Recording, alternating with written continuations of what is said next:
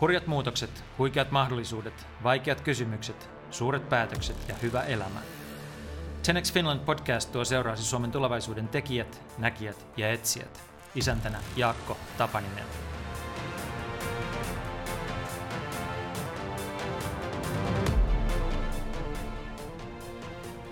Anni Sinnemäki vastaa kiihkeästi kasvavan Helsingin kaupunkisuunnittelusta ja kiinteistöistä. Mitä sellaista hän otti mukaansa valtakunnan politiikasta, josta on hyötyä apulaiskaupunginjohtajana?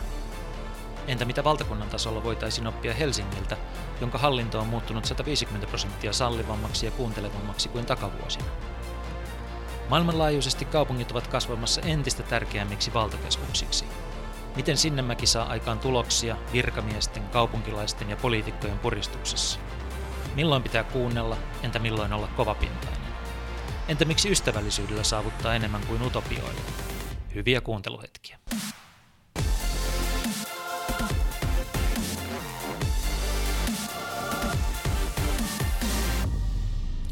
Anni Sinnemäki, tervetuloa ohjelmaan. Kiitos. Anni, sä oot tehnyt aika monenlaisia töitä matkan varrella. Sä oot ollut aloittanut Ultrabran sanottajana ja sit sä oot ollut runoilija ja ollut kansanedustaja, ministeri, puoluejohtaja, kaupunginvaltuutettu, apulaiskaupunginjohtaja. Mikä on tähän mennessä ollut mukavin työ, mitä sä oot saanut tehdä? Mm, kaikki työt, mitä mä oon tehnyt, on kyllä ollut ainakin tosi mielenkiintoisia ja itse asiassa aika isolta osalta myös mukavia. Ei ehkä siinä mielessä mukavia, että ne olisi niin helppoja ja mukavia, mutta, mutta hyviä töitä siinä mielessä, että on monitahoisia asioita, aina paljon uuden oppimista, mielenkiintoisia kysymyksiä ja mahdollisuuksia ratkoa asioita ja vaikuttaa asioihin. Mutta totta kai musta nyt tuntuu siltä, että just se, mitä mä nyt teen, on kaikkein mukavinta, koska, koska Helsinki kasvaa ja muuttuu aika nopeasti. Mun mielestä täällä on innostunut tunnelma. Ihmiset on, ihmiset on mukana siinä muutoksessa. Meillä käydään kaupungissa valtavan paljon keskusteluja ja myös ne muutokset, mitä tapahtuu, ne on sellaisia, joita mä itse pidän hyvänä ja joihin mä uskon, niin sen takia kyllä tämä työ apulaiskaupunginjohtajana on tuntunut koko ajan tosi mahtavalta nyt näiden kahden vuoden ajan, kun mä oon sitä tehnyt. Onko joku semmoinen, jos sä voisit tässä vaiheessa uraasta tai tekemistä sanoa, että itse asiassa se on olisi voinut jättää väliin? no, politiikassa tietenkin on semmoisia raskaita tappioita, joista totta kai ajattelee, että, että voi kun ne olisi jäänyt väliin. Mm-hmm. Ei välttämättä sen takia, että etteikö sit itse näkisi, että – että, että niistäkin tilanteista kyllä varmasti oppii asioita, mutta, mutta on sellaisia tappioita, joista sitten joista en niin kuin jälkikäteenkin, niin kuin vuosienkin jälkeen, niin jollain tavalla sitten on jäänyt ehkä vähän sellainen niin kuin itsepäinen analyysi siitä, että et, et se joku päätös olisi ollut niin kuin Suomen kannalta parempi olla toisin. Et, et varmaan mun niin kuin poliittisen toiminnan aikana niin, ää, niin kuin isoimmat tappiot on liittynyt ydinvoimaan, ja jotenkin kun katsoo sitä, että, että tota, siinä aikana kun mä olin eduskunnassa, niin mä olin vastustamassa kolmea periaatepäätöshakemusta ja hävisin niistä kaikki, ja niistä ydinvoimaloista yksikään ei ole vieläkään valmis, ja musta tuntuu, että me menetettiin ehkä Suomena aika iso mahdollisuus tavallaan lähteä mukaan siihen niin kuin mielettömään uusiutuvan energian ja energiatehokkuuden buumiin, joka maailmalla nyt on meneillään. Et, et se on ehkä semmoinen varmaan se niin kuin isoin tappio. Tuntuuko tuommoiset muuten henkilökohtaiselta tappiolta silloin, kun ne tapahtuu, vai onko ne vain Suomen tappioita, mikä kuulostaa kauhean komealta, mutta onko ne myös henkilökohtaisia tappioita? Mm, tosi henkilökohtaisia äh, silloin, jos niin omasta mielestä se asia on tärkeä, niin niin totta kai silloin se on niin kuin henkilökohtaisesti raskas tappio. Mennään kohta aika syvällekin toivottavasti tuohon Helsinki-asiaan, mutta haetaan vielä taustaa vähän kauempaa tässä näin. Mä luulen, että aika moni, melkein kaikki, jotka sut jollain tavalla edes tietää, niin ne ajattelee sua semmoisena hyvin niin kuin energisenä, eteenpäin kaatuvana, eteenpäin menevänä, äh, sosiaalisena ihmisenä. Mä oon tavannut sun isän ja mä oon tavannut sun veljen – ja molemmat on äärimmäisen vetäytyviä tyyppejä, niin me, teitä on vissiin neljä lasta, eikö se ole? Joo. Niin mä jäin miettimään, että miten susta tuli tollanen? Niin kun, mihin taikajuomapataan sut pudotettiin verrattuna niihin sun lähisukulaisiin, jotka mä oon nähnyt? Sä oot niin kauhean erilainen.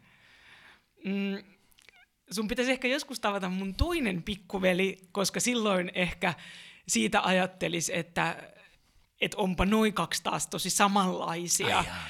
että, että ehkä mun toisen veljen kanssa me ollaan välillä niin samanlaisia, että mä oon joskus niin kuin ollut huoneessa ja televisio on päällä ja, ja siellä haastat, niin kuin, että mä itse annan haastattelua, mutta mä niin kuin havahdun ja on sillä että miksi veljeni Erkki antaa uutisissa kommentteja. mutta mä en, joo, mun, mun isä on mun isä on ehkä sellainen, että se on, niin kuin, hän on vetäytyvä sellaisissa sosiaalisissa tilanteissa, jossa on paljon ihmisiä tai ehkä vähän tuntemattomampia ihmisiä, mutta toisaalta kyllä mun isä sitten on ehkä sellainen, että, että jos on vähemmän ihmisiä tai tuttuja ihmisiä, niin silloin mun isä on puhelias ja mm. ää, taipuvainen pitkäkestoisiin analyyseihin. Tota, ja sitten mun isä on ehkä tietyllä tavalla myös jotenkin ehkä sitten kuitenkin aika semmoinen niin kuin, vähän ehkä monitahoisesti, mutta kuitenkin myös ehkä niin kuin välillä optimistinen ihminen. Ja sitten suhteessa ehkä lapsiinsa ja suhteessa muhun mun isä on aina ollut superoptimistinen. Että, että jotenkin mä oon kyllä varmaan niin omaan itseeni tai mun kasvamiseen on varmaan kyllä tosi paljon vaikuttanut se, että että kyllä isä on aina kannustanut mua tosi paljon ja uskonut muhun niin vaikka missä karikoissa, vaan että mitä enemmän karikkoja, niin sitä enemmän varmaan isä on uskonut muhun. Mä muistan joskus silloin, kun äh, oli olemassa oikovedokset mun ensimmäisestä runokirjasta. Ja sen runokirjan kustantaja Niina Karjalainen oli tavannut mun isän sen takia, että mä olin työmatkalla Lontoossa ja mulla ei ollut enää mahdollisuutta niin kuin printatulta paperilta katsoa niitä vedoksia ja katsoa, että onko jäänyt jotain virheitä. Ja sitten mun isä, joka on todella taitava oikolukija ja tehnyt sitä siis ihan työkseen. Huippuluokan kustannustoimittaja. Huippuluokan joo. kustannustoimittaja, niin tota, hän oli mennyt sitten lukemaan ne oikovedokset, että joku vielä Niinan lisäksi näkisi ne. Ja kun mä sen jälkeen tapasin Niina Karjalaisen, niin hän sanoi, että – niin, että ei oikeastaan ihmekään, että susta on tullut runoilija, kun sun isä suhtautuu sun noin.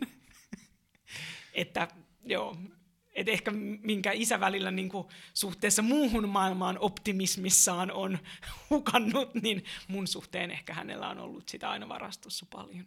No sitä varten me saadaan lapsia, että me pysyttäisiin optimisteina. On, on vähän niin kuin pakko. Mutta ilmeisesti siis vielä tuosta sen verran, että ilmeisesti sä elit sellaisen lapsuuden, jossa sua kuunneltiin niin kuin tavallaan, että sua ei ole hiljennetty? Öö, no ei todellakaan. Ne. Mä luulen, että mä oon saanut puhua aika paljon. Joo, joo. Kyllä, lapsuudessa. Ja totta kai sitten niin kuin kahden veljen lisäksi mulla on sisko, että en tiedä, en, en ole itse kovin tarkasti katsonut, tuota, niin ehkä, tai ne välillä ehkä otsikoissa on tietenkin esillä sellaisia, että miten paljon ikään kuin ihmisen asema perheessä vaikuttaa joihinkin mm-hmm. taipumuksiin, että, että mä oon esikoinen ja ehkä tietyllä tavalla sitä aina niin kuin halunnut osallistua pikkusisarten kasvatukseen ja, ja tietenkin varsinkin siihen aikaan 70- ja 80-luvulla niin myös vanhim, vanhemmille sisaruksille annettiin paljon vastuuta asioista. Ja. Että nykyään ehkä lapset kasvaa pehmeämmin, mutta, mutta mä oon kyllä sitten ihan roudannut isoa joukkoa ihmisiä paikasta toiseen. Mä oon kans 60-70-luvun esikoinen. Mä en tiedä kuinka paljon vastuuta mulle annettiin, mutta ehkä semmoinen, mistä mä oon kiitollinen, on siis se, että ää, mua kuunneltiin. Et kun mä yritin selittää jotain, vaikka se olisi ollut miten pähkähullua ja tyhmää, niin mua kuunneltiin. Ja mä niin kuin kasvoin ja tuota, luulin, kas, kasvoin niin kuin, ja uskoin, että mun ajatuksilla on väliä. Ihan sen takia, että mua kuunneltiin pienenä. Ja mä ajattelin, että sulla voi olla vähän samanlainen ympäristö. Joo, ja mun lapsuudesta jotenkin tosi hyvin mä muistan sellaisen niin kuin, nimenomaan meidän perheestä kyllä sellaisen keskustelevuuden ja si- sen, että, että kaikki on saanut esittää kantojaan ja kaikkia on kuunneltu. Ja aika semmoisen ehkä, mä luulen, että se mikä on vaikuttanut muuhun myös paljon, että meillä perheessä jotenkin kiinnostuksen kohteet on ollut hirveän moninaisia.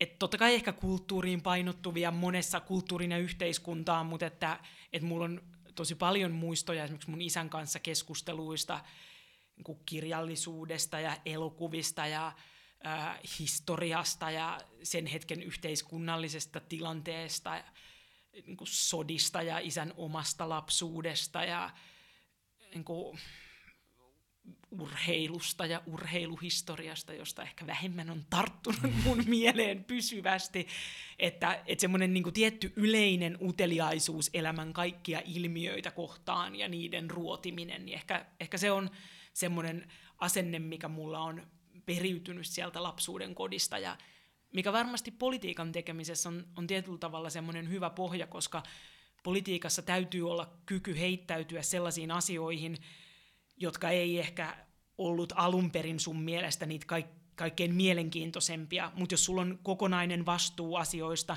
niin sitten täytyy myös perehtyä ja miettiä semmoisia teemoja, jotka välttämättä ei ollut aluksi sun lempiteemoja. Ja siinä semmoinen semmoinen perusuteliaisuus ja kiinnostus erilaisia ilmiöitä kohtaan maailmassa on hyvä asia.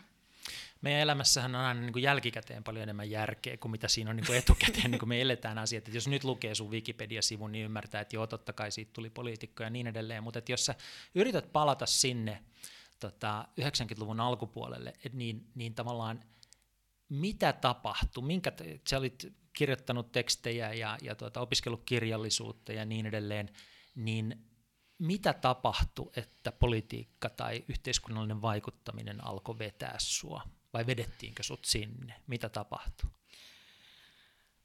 Se on totta, että, että varmasti mun elämässä ja niin valinnoissa tai siinä, että mihin mä oon päätynyt, niin siinä tietyllä tavalla on tosi paljonkin varmasti logiikkaa, että ihminen, joka kasvaa perheessä, joka on yhteiskunnallinen ja jossa yhteiskunnallisia ilmiöitä pohditaan, niin, niin eihän se ole niin erikoista, että, että päätyy, päätyy politiikkaan.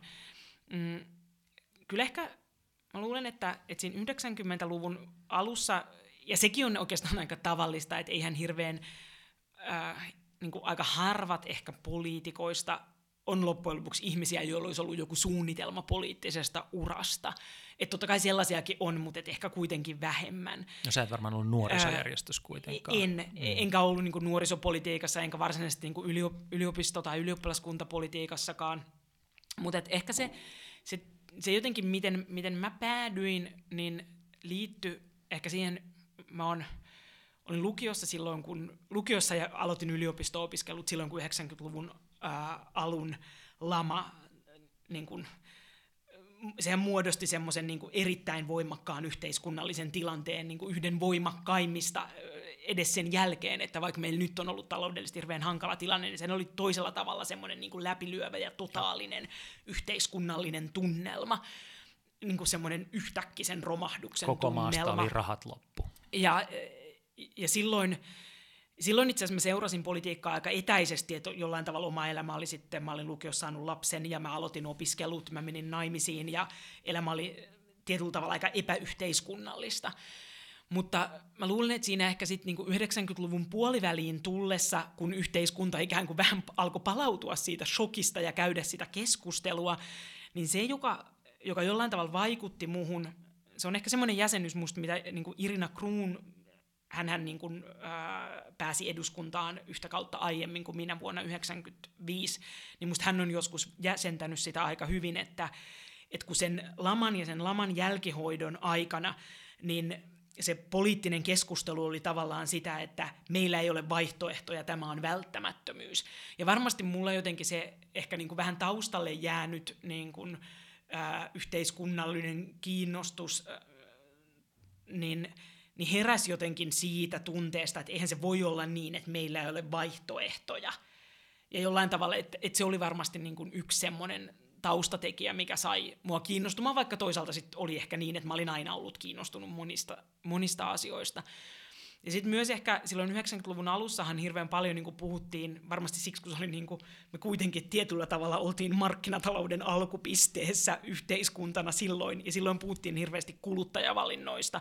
Ja jollain tavalla sit silloin, kun mä olin, ää, lähdin ehdolle eduskuntaan, niin yksi mun jäsennys oli jotenkin se, että mä en haluaisi, että että ihmiset voi vaikuttaa vaan olemalla kuluttajia, vaan että mä haluan sellaisen maailman, jossa ihmiset voi vaikuttaa kansalaisina. Ja mulle se, niin kun, se että mä lähdin ehdolle vaaleihin, niin oli jotenkin kannanotto sen puolesta, että mäkin haluan olla kansalainen, joka vaikuttaa asioihin, enkä, enkä ikään kuin vaan semmoinen, joka jupisee ja mm. sitten ostaa luomuruokaa, vaan että mä niin teen, teen jotain kansalaisena.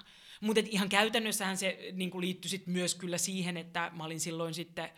Ö, 90-luvun puolivälin jälkeen. Mä kirjoitin sanotuksia Ultrabraalle, mä kirjoitin kolumnia nyt liitteeseen, ja olin sillä tavalla ikään kuin, niin kuin tekstien kautta jotenkin olemassa oleva tai näkyvä ihminen, ja varmaan niin kuin siihen liittyen Helsingin vihreät pyysi mua ehdokkaaksi, että, että tavallaan se niin kuin hyvin käytännöllinen taso sit oli niin, että pyydettiin ja lähdin. Miltä susta jälkikäteen niin kuin tuntuu sellainen niin kuin tavallaan prosessi, että ihminen, kun ihminen niin kuin, nuorenahan sen on helppo ajatella, että kaikki on muiden syytä, että se on aikuisten syytä, vanhempien syytä, opettajien syytä, poliitikkojen syytä, maailma on tällainen sen takia, että muut teki sen tällaiseksi. Sitten se jossain vaiheessa niin kuin huomaat, että niin kuin ne samat ihmiset tuijottaa sua peilistä, että sä oot kasvanut siihen ikään, että sä oot vanhempi, sä oot vastuussa, sä teet.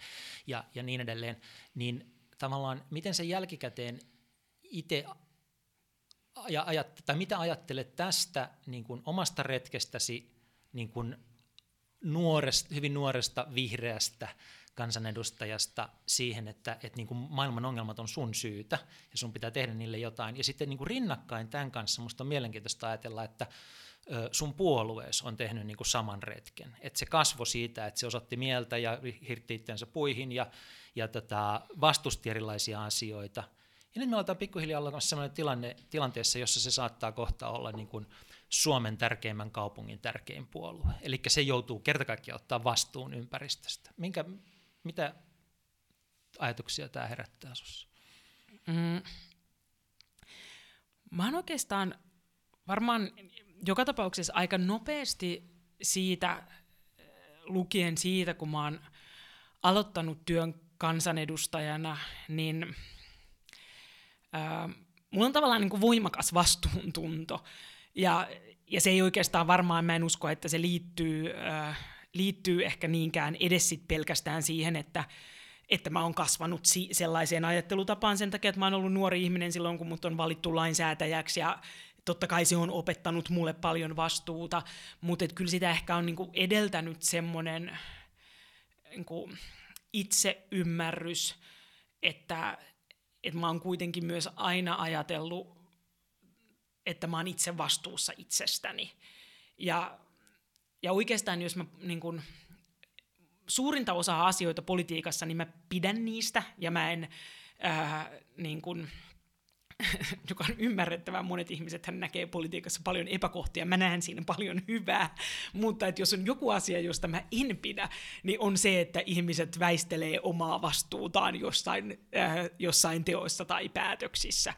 Että et mulla on ehkä aina ollut niin kuin aika korostuneesti se, että mä oon kyllä ollut valmis niin kuin perustelemaan sen, että minkä takia joku ratkaisu on tehty ja ottamaan siitä vastuun. Ja mä ihan koenkin, niin kuin, että että Suomi tällä hetkellä on täynnä sellaisia asioita, joista mä oon pahassa tai hyvässä vastuussa. En mä, mä en tarkoita nyt niin liioitellusti, mutta että, tota, niin, että, että mun mielestä siihen niin kuin, kun koko, koko maasta valitaan vain 200 kansanedustajaa, se on kuitenkin, ää, vaikka joskus sanotaan, että onko se liian paljon, mutta suhteessa niin kuin, kansalaisten määrään tai suhteessa niihinkin, jotka pyrkivät, niin se on kuitenkin niin kuin etuoikeutettu asema olla tekemässä asioita, ja silloin mun mielestä siinä on tärkeää, että et ei lähde niin kuin vähättelemään sitä, sitä omaa rooliaan, vaan, vaan niin kuin ottaa sen täysillä. Ja sitten tietenkin ihmisillä on erilainen mentaliteetti, että toisethan on sellaisia poliitikkoja, että ne onkin parempia oppositiopoliitikkoja, ja mulle ehkä sitten semmoinen niin kuin, äh, niin kuin vallan käyttäminen ja siitä vastuunottaminen on varmaan ollutkin luontevampaa.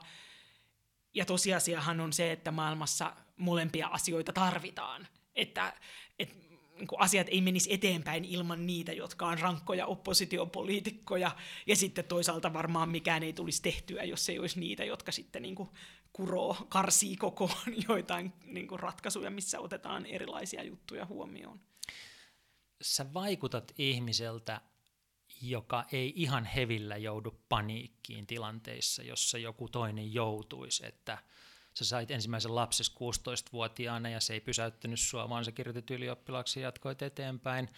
Sä olit 36-vuotiaana muistaakseni yhtäkkiä puolueen puheenjohtaja ja ministeri. Niin kuin isoja asioita tapahtuu, jos tulee niin kuin valtava vastuu ja paine, mutta niin kuin ainakin katsomusta on näyttänyt sille, että, siltä, että tota, tota ei nyt ihan hevillä pysäytetä eikä se niin kuin edes hevillä pelästy. Onko mä oikeassa vai pystyt sä vaan piilottamaan sen sun pelästyksen tosi hyvin? Ää, ja jos sä oot oppinut niin kuin kontrolloimaan sitä, niin onko se jotenkin tietoista työtä vai oot sä vaan sellainen? Mm, mä luulen, että jos mä ajattelen sitä, kun mä sain hyvin nuorena lapsen, niin se varmaan meni jotenkin Sä sellaisella... lukion ekalla koululla. Joo. Joo. Ja tavallaan, että siihen mennessä kuitenkin mä nyt olin, äh, että mä olin jollain tavalla sitten ikään kuin, että et, et siihen mennessä mulla ei ollut varmaan ollut elämässäni kuitenkaan mitään kovin vaikeita kokemuksia, noin niin kuin asiallisesti ottaen. Mm. Totta kai mä olin niin kuin, äh, varmaan kokenut monen tilanteet niin kuin teini-iässä tai jossain vaikeiksi, mutta noin niin kuin suhteutettuna niin en. Et, et ehkä mu, niin kuin mussa oli silloin ja on, on tietyllä tavalla niin kuin varmaan sellaista niin kuin perusoptimistisuutta ja sen tyyppistä, että, että, että mä jotenkin olen aina niin kuin ajatellut, että, että asiat niin kuin kyllä selviää ja jollain tavalla, että mulla on varmaan semmoinen niin hirveän vahva perusluottamus elämään, joka on niin kuin säilynyt läpi vuosien.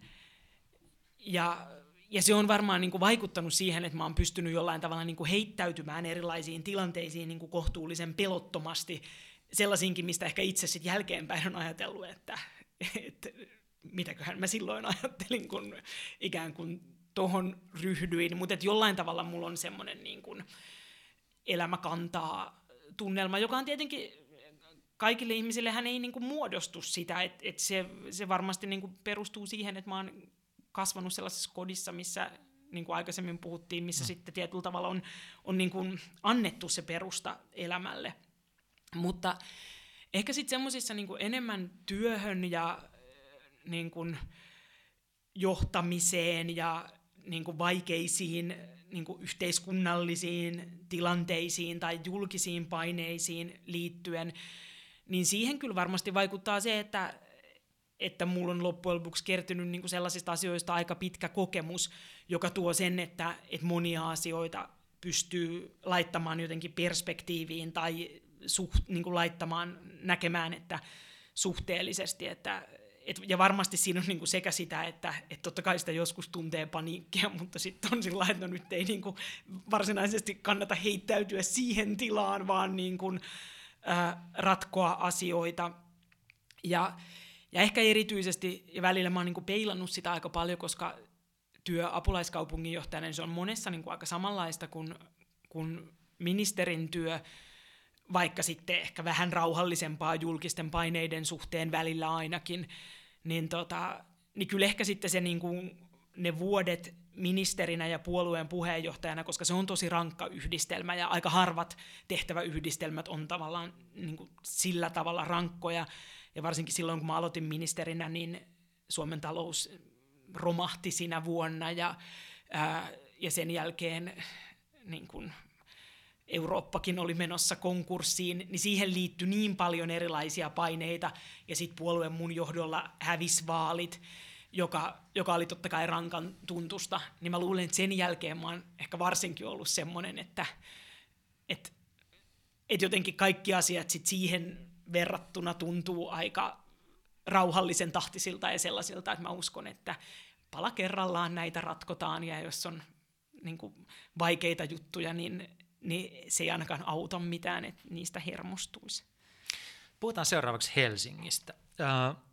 Sä oot siis kaupunkisuunnittelusta vastaava kaup- apulaiskaupunginjohtaja. Kaupunkisuunnittelusta ja kiinteistä toimesta, noin virallinen kokonaisuus. No, okay, se on se virallinen kokonaisuus. Miten sä selität kansankielellä, että mitä sä teet työksessä? Mä vastaan kokonaisuudesta, johon kuuluu kaupunkisuunnittelu, eli käytännössä kaavoittaminen sekä pitkän ajan suunnittelu, eli yleiskaava ja siihen liittyvä suunnittelu, ja sitten toisaalta se käytännön kaavoittaminen, jossa meillä tehdään asemakaavoja.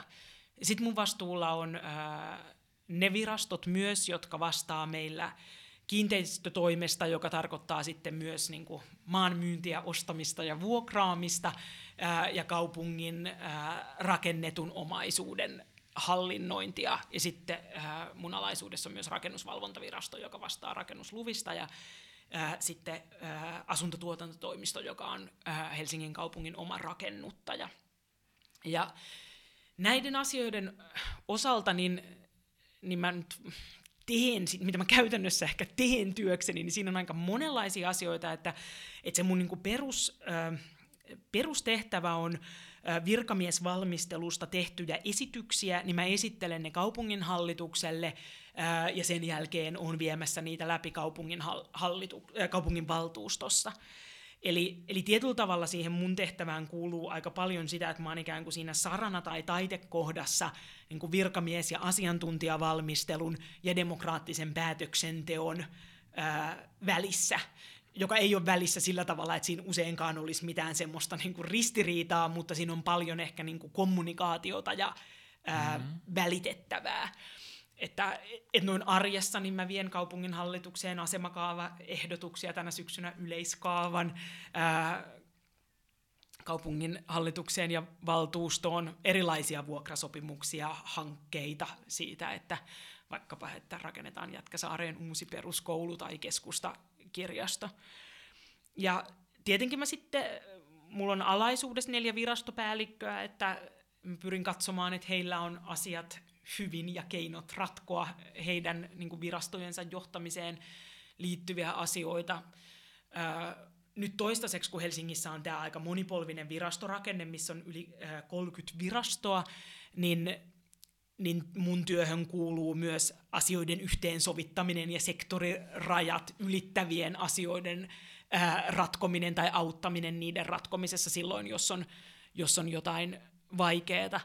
Ja sitten tietenkin ehkä mikä on itse asiassa aika tärkeää, niin tietenkin mun tehtävään kuuluu, kun on osa kaupungin johtajistoa, niin olla myös jäsentämässä ihmisille sitä, että mikä on se suunta, mihin me mennään, koska mulla on etuoikeus ja asema niin kuin nähdä, nähdä niin kuin hirveän laajasti se, mitä kaupungissa tapahtuu, ja mun tehtäviin kuuluu totta kai paljon myös se, että, että mitä kaupunkilaiset ajattelee sen seuraaminen ja siihen kommunikaation osallistuminen. Ja, ja totta kai mulla on myös näkemys siitä, että mihin Helsinki on menossa, niin silloin myös sit sille mun alaiselle organisaatiolle, niin äh, haluan niin kun olla jäsentämässä sitä suuntaa ja sitä merkitystä, että, että minkä osana hekin tekee omaa työtään Helsingin tulevaisuuden eteen. Joo. Ihan kohta lisää tuosta niin Helsingin muutoksesta, mutta nyt tekee tähän väliin mieli kysyä, että, että sä itse asiassa johdat aika isoa ja organisaatiota vastuuta on paljon.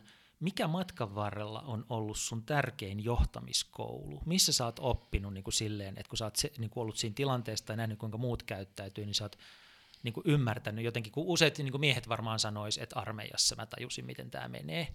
Mä, sä et ole kai käynyt armeija. En. Sä et ehtinyt siihen. Niin, tota, äh, niin, mitä sä sanoisit, että mikä oli niin kuin se tilanne, jossa sä näit ja toisaalta joudut kokeilemaan niin, että sä tajusit, mitä johtaminen on? Hmm. Musta tuntuu, että mä en ainakaan osaa sanoa mitään niin kuin yksittäistä hetkeä.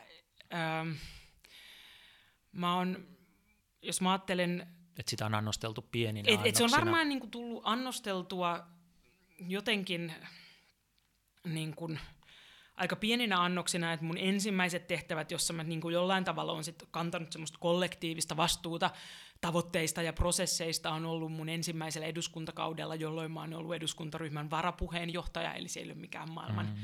maailman tajuttomin johtajan tehtävä, mutta ehkä varmaan niin kuin siitä jotenkin askel askeleelta ne kokemukset, missä on jonkun kollektiivin puolesta vastuussa esimerkiksi neuvottelutuloksista ja siitä, että, että täytyy ymmärtää, että miten tämä kokonaisuus toimii, minkälaisia, minkälaisen niin kuin, mitkä on tälle porukalle ne asiat, joita ne niin kuin, kestää, että kaikki ei mennyt täydellisesti ja mitkä on niitä niin kuin, olennaisia asioita. Mutta pikkuhiljaa. Jos mä, joo. ehkä pikkuhiljaa mä luulen, että, että ehkä varmaan Satu Hassi ministerinä on ollut semmoinen, jota jotenkin ikään kuin ohimennen ehkä tarkkailemalla, niin se on varmaan niin kuin, öö, mä luulen vaikuttanut kyllä muhun myöskin.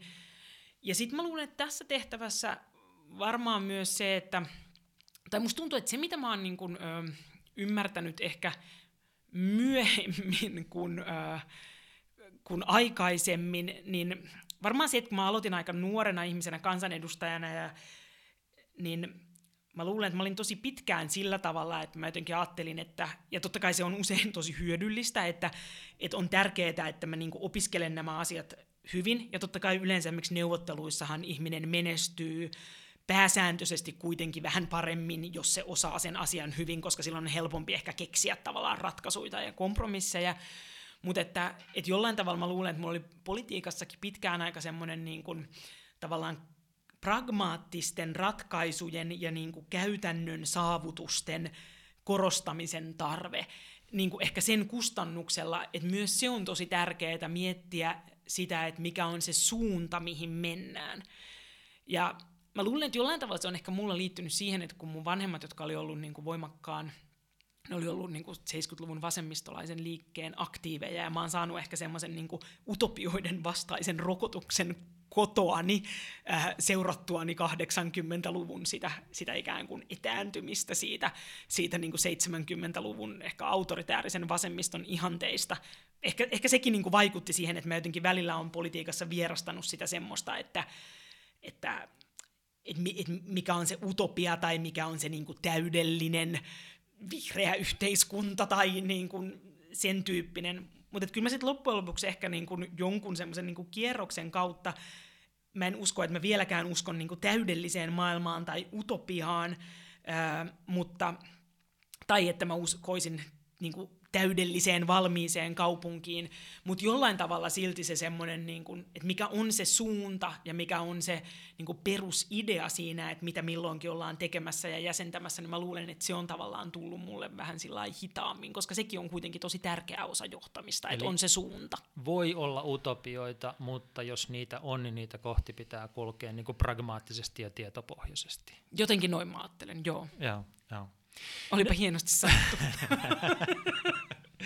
Tätä, Helsingissä, kun katselee ympärille tänä päivänä, niin lukunottamatta ehkä ihan ydinkeskustaa, niin nostokurkia on kaikkialla. Tämä kaupunki kasvaa ihan hurjaa vauhtia. Miten sä kuvaisit sitä? Siis, se tuntuu jotenkin, että meidän aivan ainutlaatuista hetkeä Helsingin historiassa. Onko näin? Kyllä me nyt kyllä Helsingin kasvu on nyt historiallisessakin mittakaavassa, se on, se on nopeata. Meillä on viimeisen vuoden aikana ollut suurimman osan ajasta rakenteilla yli 7000 asuntoa niin kuin kunakin hetkenä, joka, joka sitten hakee niin kuin historiallista vertailukohtaa ehkä jostain 70-luvusta ja siitä lähiöiden rakentamisen nopeimmasta, ää, nopeimmasta aikakaudesta. Ja me ollaan kasvettu viimeisten vuosien aikana semmoista 1,2-1,4 prosenttia vuodessa, joka on tarkoittanut 7000-9000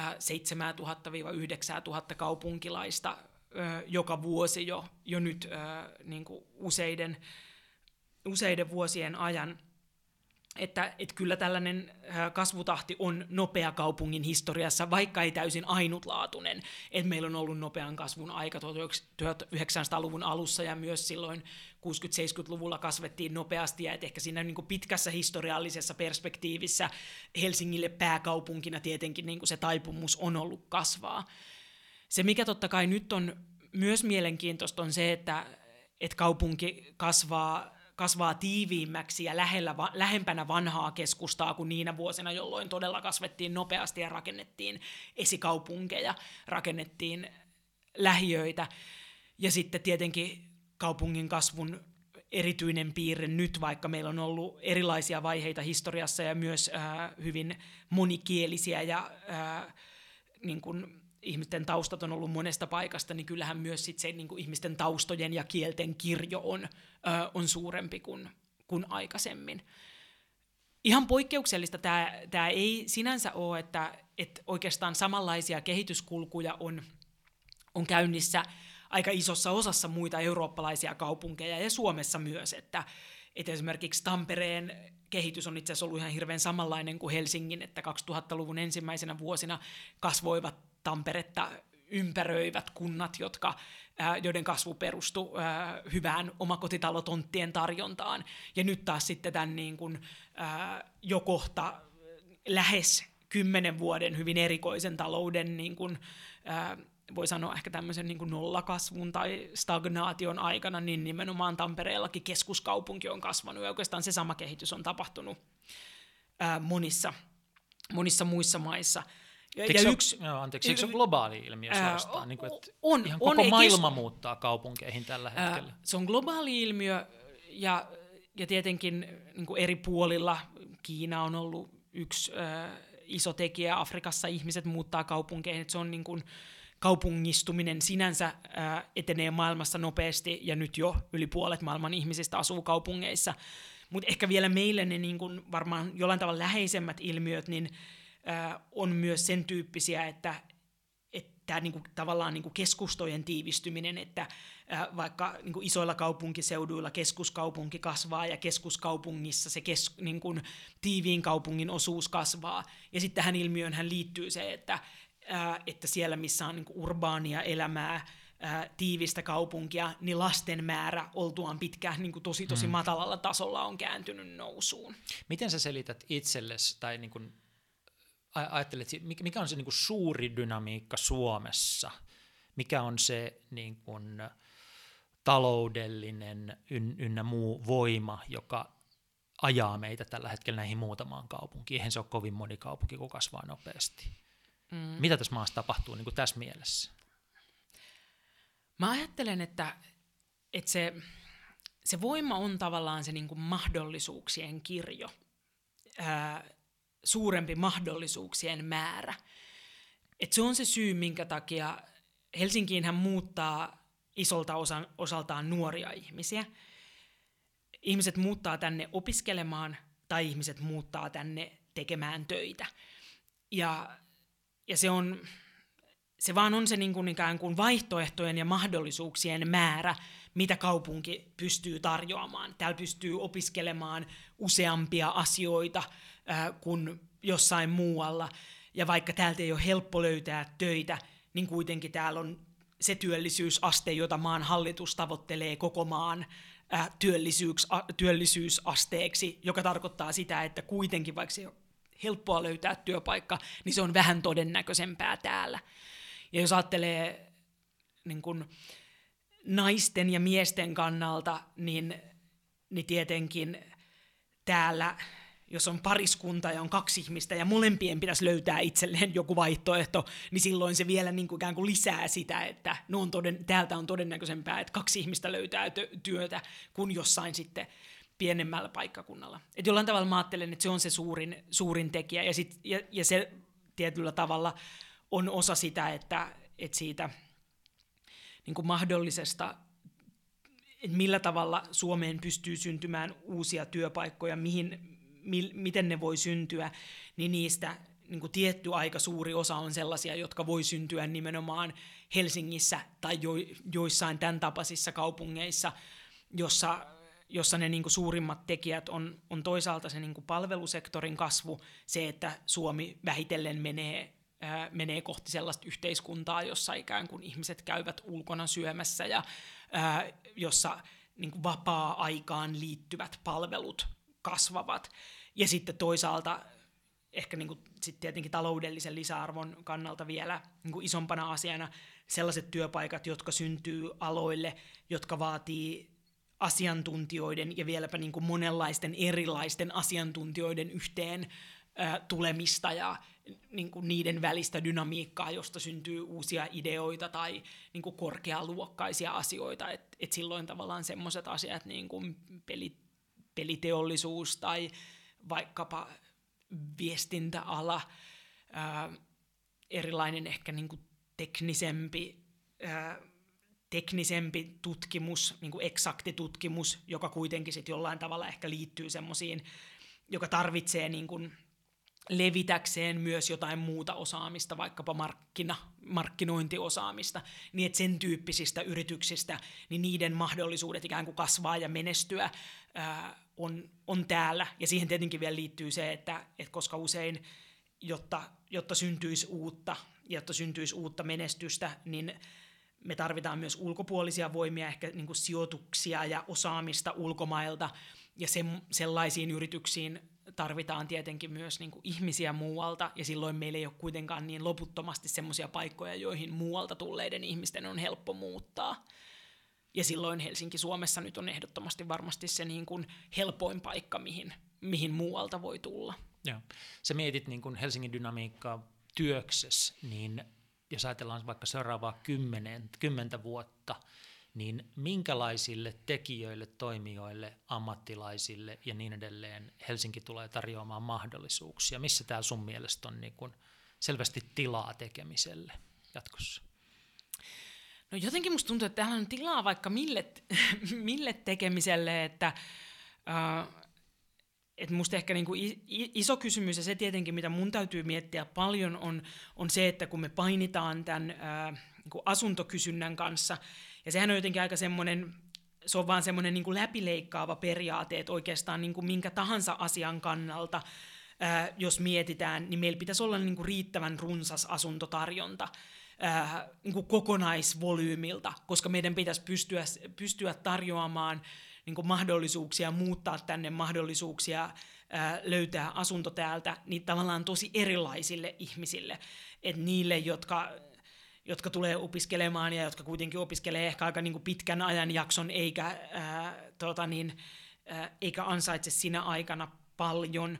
Ää, sitten me tarvitaan, meillä on kuitenkin Helsingissä, vaikka meidän ikärakenne on paljon nuorempi kuin Suomessa keskimäärin, niin meillä on kasvava ää, vanhusväestö, että me tarvitaan tavallaan kaikkia niitä ihmisiä niin kuin, sairaanhoitajista ja lähihoitajista fysioterapeutteihin, personal trainereihin ja niin kuin, hyvinvointipalvelujen tuottamiseen. Nehän on semmoisia aloja osa, että, että ikään kuin ihmisen oma palkkataso ei, ei välttämättä nouse niin kuin superkorkeaksi, ja silti meidän pitäisi pystyä asuntomarkkinoilla tarjoamaan niin kuin myös hyviä vaihtoehtoja ihmisille, joiden palkka on mediaanipalkan alapuolella, koska joidenkin yleensä on. Mutta ehkä sitten myös niin kun ajattelen, että meillä on, ähm, meillä on se tilanne Suomessa, että, että tämä niin Nokia-Suomen murros on ehkä niin jättänyt meille vapaaksi äh, tietyllä tavalla aika paljon osaamista, ja osittainhan äh, se on on tullut toimijoita, jotka niin kuin, käyttää sitä hyväkseen. Nokialaisista on paljon lähtenyt myös ihmisiä, jotka on niin kuin, perustanut omia erikokoisia yrityksiä. Se peliala on, on meille tyypillinen. Meillä on niin hyvää, hyvää perustutkimusta sellaisissa asioissa, jossa, tota, niin, jossa sitten kuitenkin ollaan aika sen ytimessä, että, että miten isoja, isoja globaaleja ympäristöongelmia, ilmaston muutosta ja vaikkapa niin kuin luonnonvarojen käyttöä kokonaisuudessaan ratkotaan, että, että jotenkin mä toivoisin ehkä, että myös sieltä sitten niin kuin syntyisi, syntyisi asioita. Mutta ehkä niin kuin, ää, kaupungin kannalta niin jotenkin me ollaan oltu mukana Helsinki perustamassa niin kuin Smart and Clean-säätiöitä yhdessä muiden pääkaupunkiseudun kuntien, ja siinä on ollut Sitra-aloitteen tekijänä, siinä on paljon myös yrityskumppaneita, ja valtio on siellä, siinä mukana. Et kyllähän siinä esimerkiksi on se ajatus, että, että tavallaan tämmöisten niin kuin, äh, kestävien, hyvien, kunnianhimoiseen ilmastopolitiikkaan pystyvien kaupunkien niin kuin, niiden ratkaisujen, ehkä tämmöisten niin systeemisten ratkaisujen, että ei edes niin kuin yksittäisen jonkun voimalaitosteknologian, vaan enemmän ehkä sen niin kuin koko verkoston tekemisen kannalta, niin toivottavasti siellä on menestyjiä, mutta ehkä enemmän mä jäsennän sitä niin, että meidän täytyy niin pystyä luomaan niitä mahdollisuuksia, ja sitten se on ehkä myös sitten markkinat ja siellä oleva osaaminen, joka, joka ratkaisee ehkä, että mitkä ne alat tulee olemaan. Sä oot vahvasti helsinkiläinen ihminen taustalta, sä oot kirjoittanut runoja Helsingistä, sä johdat Helsinkiä osaltasi tällä hetkellä, tota, mutta sitten niin kuin vihreänä kansanedustajana, ministerinä ja niin edelleen, niin sä oot ollut vastuussa myös koko Suomesta. Kuinka sä tänä päivänä suhtaudut tähän paljon puhuttuun kahtiajakoon pääkaupunkiseudun ja muun Suomen välillä? kuinka vakava se on ja onko se, niin kuin, okei, okay, kuinka vakava se on? Siinä kahtiajaossa ehkä, ähm, tai en tiedä onko kahtiajako sinänsä ehkä ihan niin kuin suoranaisesti paras termi, mutta tosiasiahan on se, että, että Suomessa on, on niin kuin lukuisia erilaisia todellisuuksia, joissa ää, sekä asenneilmapiiri että sitten ne niin kuin reunaehdot on, on tosi tosi erilaisia. Ja, ja tietenkin ne erilaisuudethan ei, se ei ole ehkä Helsinki ja muu maa, että Tampereella tapahtuu tosi paljon samanlaisia asioita kuin Helsingissä. Sinne rakennetaan ratikkaa niin kuin, mm-hmm. niin kuin Helsingissäkin äh, rakennetaan. Siellä tiivistetään keskustaa, parannetaan pyöräväyliä, pysäköintiä tehdään mahdolliseksi. Ehkä pääkaupunkiseudulla varmaan musta tuntuu, että jollain tavalla niin kuin Espoo ja Vantaa myös on tullut lähemmäksi Helsinkiä niin kuin siinä, että miten, ne, niin miten niitä kaupunkeja rakennetaan. Ja se yksi iso asia, joka, joka vaikuttaa tähän kaikkeen, ja tietyllä tavalla se vaikuttaa varmaan niin kuin poliittiseen ilmapiiriin, enkä tarkoita sitä, että välttämättä täsmälleen, että vaan niin kuin, että tämä puolue tai tämä puolue, vaan että totta kai se jako on, ja ne erilaiset todellisuudet on myös kaikkien puolueiden sisällä, on se, että, että meillä on isoja osia maasta, jossa se niin kuin suomalaisten ikääntyminen tuntuu tosi paljon voimakkaammin. Et meillä, on, meillä on sellaisia seutuja, joissa jo nyt työikäisen väestön määrä on vähentynyt ihan älyttömän paljon. Ja, ja koska nuoria ihmisiä ei ole kovin paljon, ei synny kovin paljon lapsiakaan. Ja, ja sitten taas on on paljon vanhoja ihmisiä ja se on tavallaan julkishallinnon kysymys sen takia, että, että miten järjestetään hyvät palvelut sellaisissa olosuhteissa, mutta totta kai se sitten on myös niin kuin ilmapiiri- ja tunnelmakysymys, että, että sellaiset paikat, missä on paljon nuoria ihmisiä, niin ne on eri tuntuisia kuin sellaiset, missä iso osa ihmisistä on, on vanhoja. Eh, ja, ja musta se on vähän ehkä semmoinen asia, että se, että, nämä niin kuin, että on erilaisia maailmoja tämän saman maan sisällä, niin ei se ole niin sellainen asia, että sitä sellaisenaan voisi hirveän helposti muuttaa. Ö, mutta ehkä tietenkin sitten niin erilainen ymmärrys niin on hyvä, jos, jos sit se kuitenkin niin pysyy, pysyy jollain tasolla. Ja sitten tietenkin se on niin, että totta kai mä niin kuin, olen kotosin täältä, tämä on mulle rakas kaupunki ja mä olen vastuussa tuota, niin, apulaiskaupunginjohtajana tämän kaupungin asioista, että se on niin luonnollista näistä kaikista syistä, että mä ajattelen Helsinkiä, mutta että, että totta kai meillä on niin kuin eri puolilla maata niin mahdollisuus luoda joko menestystarinoita tai sitten asiat voi mennä huonommin, mutta ne on, ne on sitten vaan niin erilaisia eri puolilla, että et varmasti sitten semmoiset niin sen tietyn tyyppiset investoinnit niin voi yhtäkkiä tuoda, tuoda tota niin, tosi paljonkin niin kuin työpaikkoja ja dynamiikkaa, koska sitten tietenkin jos on pienempi paikkakunta, niin eihän niin kuin, että kohtuullinen investointi voi jo tehdä sen todellisuuden aivan, aivan toisenlaiseksi. Mutta että et, et en mä sitä ajattele, että, että, että niin kuin, etteikö kaikkialla voitaisiin tehdä asioita hyvin. Että, mutta et kyllä jossain ehkä sit siellä, missä palvelutarve on suuri ja missä oikeasti sitä työikäistä väestöä on va- vähän, niin onhan se selvää, että myös politiikan reunaehdot on aika rankat.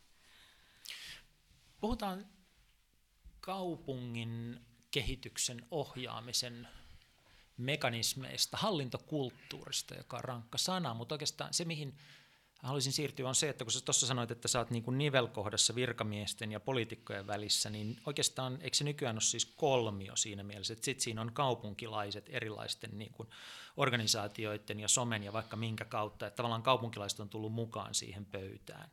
Ja niin kuin, vaikuttaa siltä, että tämä on itse asiassa niin kuin aika järisyttävän kokoinen muutos siinä mielessä, että meillä oli niin kuin virkamiesvetonen, joku sanoi, saarin aikainen hallintokulttuuri, jossa oli joukko asiantuntijoita, ne tiesi miten tehdään, ne koki, että ne on saanut tavallaan demokraattiselta järjestelmältä mandaatin muiden puolesta hoitaa asiat, kun ne on fiksumpia kuin muut, ja sitten ei tarvinnut hirveästi muita kuunnella. Mutta nyt sitten niin kun ehkä erityisesti näissä kaupunkisuunnitteluasioissa, mutta varmaan muissa niin on tullut kaupunkilaiset mukaan. Siis sillä tavalla, että on yhtäkkiä Facebookissa 10 000 hengen lisää kaupunkia Helsinkiin ryhmä, johon kuuluu paljon virkamiehiä ja poliitikkoja, jotka tavallaan keskustelee kaupunkilaisten kanssa suoraan. On jotain tällaisia niin kuin, asiantuntijaryhmiä, niin kuin Urban Helsinki, jotka ottaa kantaa niin kuin siihen, että miten tätä kaupunkia pitäisi kehittää, mutta et ei niin kuin kuulu siihen perinteiseen rakenteeseen. On ravintolapäivää ja polkupyöräilijöiden ryhmää ja vaikka mitä. Ja näitä kuunnellaan. Näistä on ilmeisesti, mä oon ymmärtänyt, että näistä on tullut niin kuin instrumentti kaupungin virkamiehille ja poliitikoille pitää yhteyttä ja ikään kuin joukkoistaa tätä. Onko meillä tapahtunut tällainen radikaali muutos siinä, kuinka kaupunkilaiset osallistetaan kaupungin kehittämiseen? Meillä on tapahtunut siinä tosi iso muutos, ja silloin varmaan juurensa, että, että siinä, on, siinä on asioita, jotka on niin kuin kokonaan täysin uusia. Et, et monilla niistä on ehkä juurensa lähihistoriassa tai, tai, ää, tai viimeisten ehkä kolmenkin vuosikymmenen kaupunkihistoriassa, mutta kyllä me silti ollaan nyt ää, radikaalisti erilaisessa tilanteessa kuin oltiin kymmenen vuotta sitten. Kyllä musta niin uskaltaa sanoa. Mm, tietyllä tavalla se muutos on varmaan ollut niin kuin isompi siellä virkamiesvalmistelussa kuin poliitikoilla sen takia, että, että poliitikkojen niin kuin perustyöhön on kuitenkin aina kuulunut, jos ei muuten, niin neljän vuoden välein, ja totta kai käytännössä niin kuin suurimman osan poliitikoista niin kuin täysin arkiseen niin kuin tehtävän hoitoon on kuulunut se jatkuva kommunikaatio kaupunkilaisten kanssa, kun taas ehkä virkamiehet sai siltä olla niin kuin, enemmän ikään kuin omassa ää, tota niin, niin kuin rauhallisessa asiantuntijaroolissaan. Ja, ja tämähän on ikään kuin muut, muuttunut tosi voimakkaasti.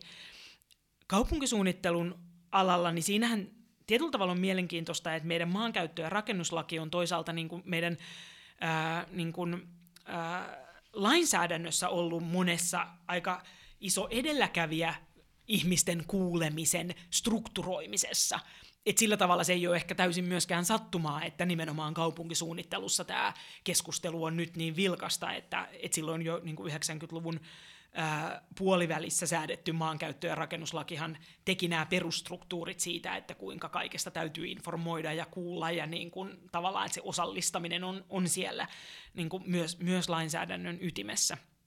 Y- yksi ehkä niin kuin kuvaava esimerkki, jossa siinä saattaa olla niin pikkasen liiottelu, mutta ilmeisesti ei edes hirveän paljon, että, että silloin vielä kun ää, 2002 yleiskaava, joka on se, joka meillä nyt toistaiseksi on lainvoimainen yleiskaava, kun tämä nyt valtuuston päättävä varmaan tästä lähtee kuitenkin vielä ää, prosessiin, jossa se haastetaan, niin, tota, niin että se 2002 yleiskaava on jossain vaiheessa, kun sen materiaalit on haluttu pelastaa, niin ne on ollut yhden yksittäisen virkamiehen koneella kaikki. Ää, ja sieltä niitä sitten on, on niin kuin kaivettu, nyt... että ne kaikki tulisi dokumentoiduksi. Ja nyt meillä on niin kuin viiden vuoden prosessi, jossa on niin kuin nettisivut, blogi, tuhansia osallistujia eri metodeilla niin kuin ympäri kaupunkia, niin hyvin perinteisistä keskustelutilaisuuksista, ää, just lisää kaupunkia Helsinkiin ää, ryhmäksi, että, että se keskustelun määrä on lisääntynyt. Mutta ehkä mä sanon, mä sanon niin kuin kaksi asiaa ää, helsinkiläisestä hallintokulttuurista, joista toinen on se, että se, mikä mun mielestä on tosi selvää, ja mä luulen, että se on jollain tavalla, vaikka siinä on varmaan niin kuin tapahtunut jotain paljonkin ehkä muutosta tämän murroksen aikana, niin kuitenkin Helsingissä virkamiehet tekee työtä tosi mun mielestä niin kuin sellaisella eetoksella, jossa kaupunkia rakennetaan hyväksi ja kaupunkilaisten parhaaksi. Että kyllä virkamiehistö näkee sen tehtävän palvelutehtävänä ja kaupungin niin kuin, kaupunkilaisten yhteisenä. Ja se niin kuin, tavallaan työn etiikka on mun mielestä syvällisesti tosi hieno, vaikka voi maailmassa olla byrokraattisuutta ja tavallaan niin kuin sen tyyppistä, mutta et, et kyllä se niin kuin, työn etiikka silti mun mielestä meillä on, on hyvä. Ja, ja myös mulla on sellainen tunne, että, ää, että nämä muutokset, mitä on tapahtunut, joka on kaupungin sisällä tarkoittanut sitä, että yhteistyö ää, erilaisten asiantuntijoiden, eri virastojen ja toisaalta ihmisten, joilla on niin kuin eri osaaminen ja eri tehtävät, niin se yhteistyö on lisääntynyt. Ää, ja tavallaan tämä kaupunkilaisten murros on ikään kuin myös luonut siihen painetta. Niin musta myös ää, kaupungin virkamiehistössä ajatellaan tosi tosi voittopuolisesti, että tämä muutos, mikä on tapahtunut ja se isompi rooli, mikä kaupunkilaisilla koko ajan on, että se on hyvä asia. Tuossa puhuit tuosta niin eetoksesta ja etiikasta, niin meillähän pystyy olemaan kaksi ihmistä, jotka molemmat niin kuin ihan jokaista soluansa myöten uskoo tekevänsä yhteisön eteen parasta mahdollista työtä, mutta toisella on asiantuntija-identiteetti ja hän tietää, mikä yleisyhteisölle on parasta. Toisella taas on enemmän tällainen niin kuin moderaattorin identiteetti, joka pyrkii ottamaan sen yhteisön mukaan etsimään sitä. Et sun kollegas ja puoluetoveris Pekka Sauri on kirjoittanut yhdessä yhteydessä tällä tavalla, että Kaupungin aivot ovat kaupunkilaisten aivot. Kommunikaatio ja sosiaalinen media voivat yhdistää ne superaivoiksi, jotka etsivät ja löytävät ratkaisut kaikkiin ongelmiin. Tämä on niin kuin, hieno ja optimistinen ajatus ja paljon siihen suuntaan on mennyt, mutta et, varmaan se aiheuttaa myös konflikteja kaupungin sisällä. Et, niin kuin siinä pöydässä on koko ajan tämmöinen uusi porukka sen somen kautta. niin miten sä niin kuin ikään kuin moderoit sitä tilannetta, miten sä äh, saat ihmiset hyväksymään tämän uuden todellisuuden, jos me eletään, ja ottamaan niin kuin näitä uusia välineitä käyttöön, uutta ajattelua käyttöön. On pakko ehkä aloittaa siitä, että äh, mä oon ehkä ihmisenä vähän vanhanaikaisempi kuin äh, kollegani ja puoluetoverini Pekka Sauri siinä mielessä, että mä kyllä myös ajattelen, että ää, Pekan ikään kuin usko siihen, että, ikään kuin, että kunhan vaan on niin kuin mahdollisimman laaja keskustelu, niin sitten loppujen lopuksi paras argumentti voittaa.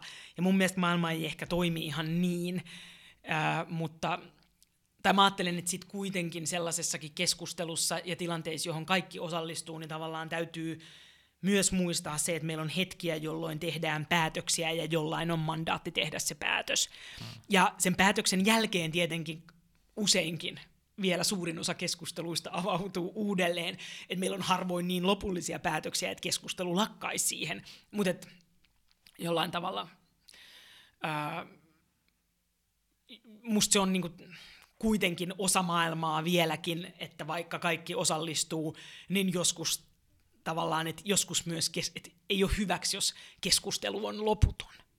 Ja sitä mä jotenkin tässä niin kuin, ähm, että ja musta must jollain tavalla sen niin kuin, ehkä jollain kokemuksella myös välillä voi itse aistia, että, että koska keskustelu oli sellainen, että, että sä tunnet vieläkin, että hän tulee niin kuin lisää, lisää näkemyksiä ja tätä asiaa on mahdollista kehittää ja sitten jollain tavalla myös kyllä senkin aistii, että nyt niin kun, meillä on pöydässä se, mikä on, ja nyt meidän täytyy tehdä ratkaisu si, niin kuin sillä, ta, sen par, sillä parhaalla tavalla, mihin me nyt pystytään.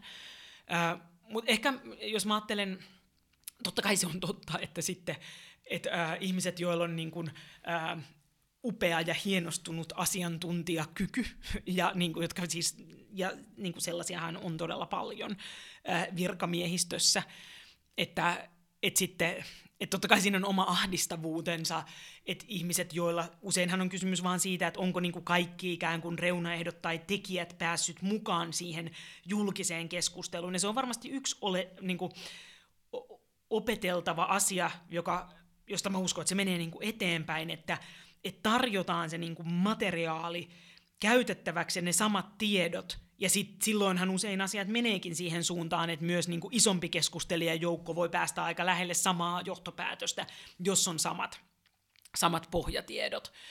Öö, ja sitten ehkä semmoinen, kun mä oon niin kuin itse tosi pitkään ollut julkisessa tehtävässä ja niin kuin poliittisessa tehtävässä, jossa on niin kuin itsestäänselvyys, että on alttiina kritiikille ja että, niin kun, ja että se kommunikaatio on kauhean tärkeää, niin ehkä sitten sit jotenkin jollain tavalla sit aina niin kuin välillä pyrin sillä omalla kokemuksella ehkä niin kuin jäsentämään tai ää, niin kuin auttamaan.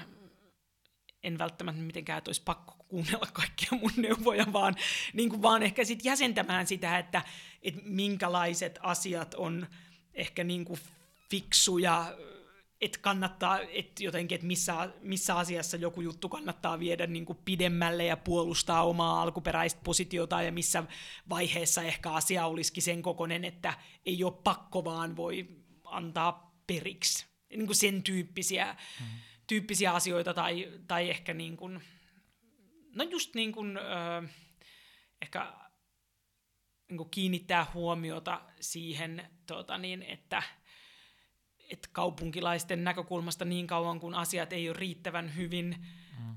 perusteltuja, niin tavallaan silloin, tota niin, silloin joko me ei olla sitten vaan niin kuin oike, ei oikeasti osata perustella sitä asiaa jollain tavalla, ää, tai sitten tota niin, että et ehkä sitä semmoista niin kuin herkkyyttä sille, niin varmaan ainakin sitä välillä yritän niin kuin tuoda.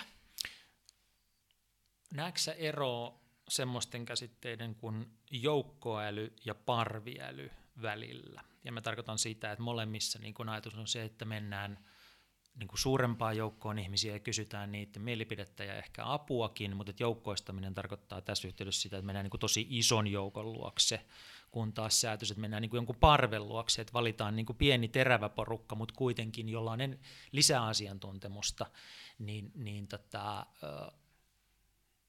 jotkut on sanonut, että Helsingissä käytetään aika niin kuin hyvin tällaista parviälyä hyväksi. Tarkoittaa sitä, että kun mietitään pyöräilyasioita, niin otetaan pyöräilyparvi mukaan funtsaamaan niitä, eikä välttämättä koko kaupunkiin. Niin näetkö tämmöisten niin kuin tavallaan terävien ryhmien käytön mm-hmm. hyödyllisenä kaupungin johtamisessa?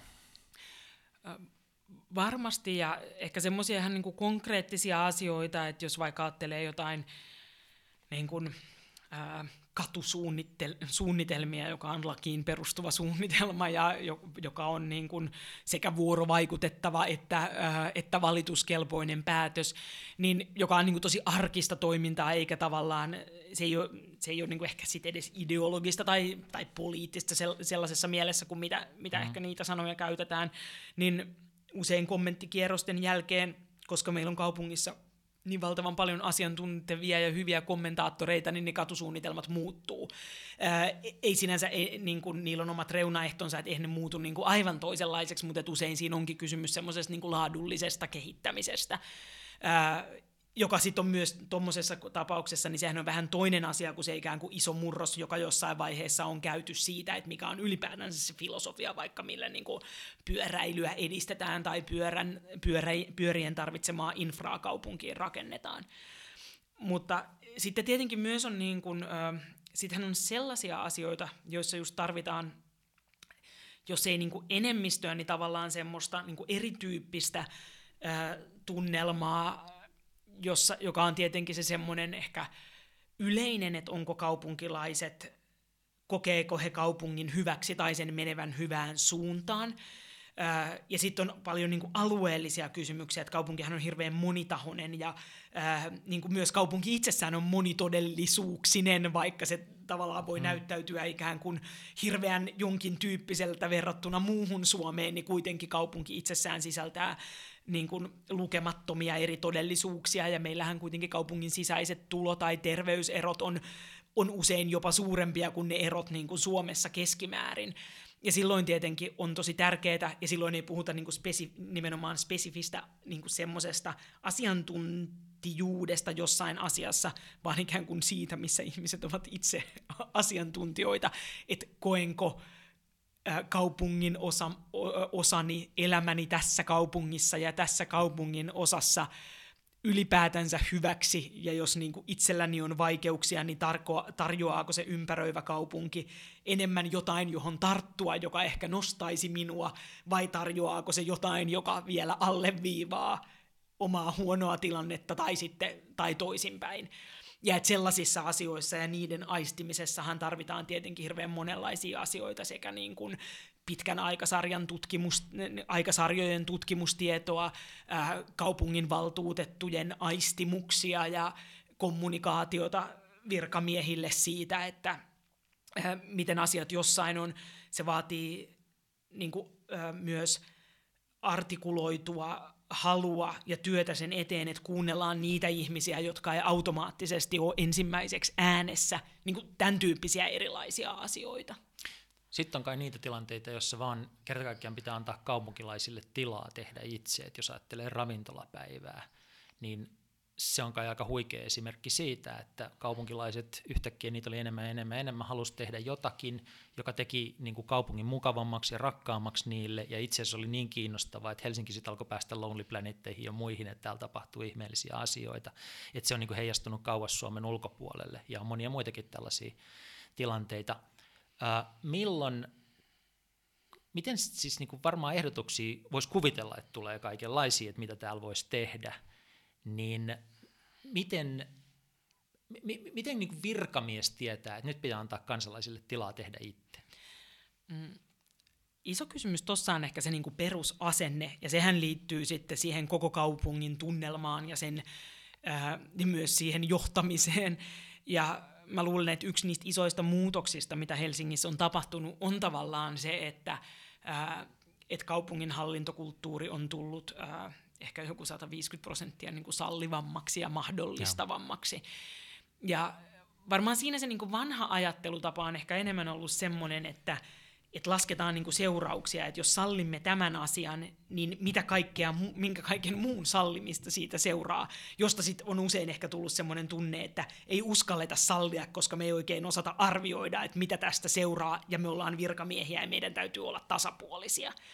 Ja sitten tietenkin ehkä toinen asenne on se, että no jos tästä seuraa vielä jonkun muun sallimista, niin ei sekään ole ehkä niin paha asia.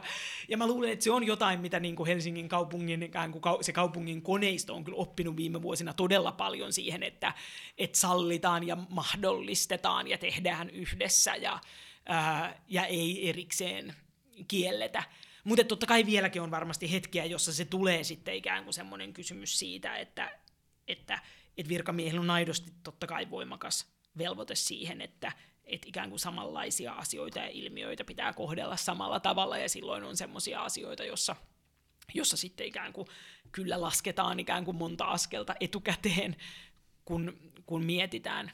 Mutta mut niin kuin mä sanoin aikaisemmin, niin mun, mun tosi vahva niin kuin, tunnelma on, on se, että, että ne muutokset, mitä Helsingissä on tapahtunut siitä, että kuinka kaupunkilaiset on niin kuin monin osin ottanut kaupunkia haltuunsa ja tilaa omaan käyttöön ja tekee asioita, niin että Helsingin kaupungin virkakunta on, on niistä asioista niin kuin ylpeä ja iloinen, e-, e eikä niin, että harmittelisi jotain menetettyä asemaa.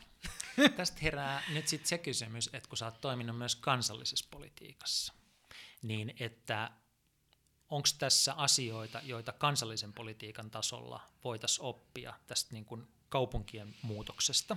Ja ennen kuin vastaat, niin, niin kuin kaksi näkökulmaa vaan siihen, josta toinen on se, että me aletaan olla tilanteessa, jossa itse asiassa tämmöinen kansainvälinen kilpailu käydään kaupunkien välillä, ei enää niin kuin valtakuntien välillä. Et, niin kuin hyvä työvoima ja yritykset ja kulttuuri laitokset ja niin edelleen, jotka voi liikkua, niin valitsee kaupunkien välillä, ei maiden välillä sitä, että mihin asetutaan. Totta kai maa luo, luo sen niin kuin lainsäädännöllisen ja niin edelleen tietyn turvallisuustason ja muuta, mutta kaupungit on ne, jotka on joko kiinnostavia tai ei ole kiinnostavia, jos joko tapahtuu tai ei tapahdu.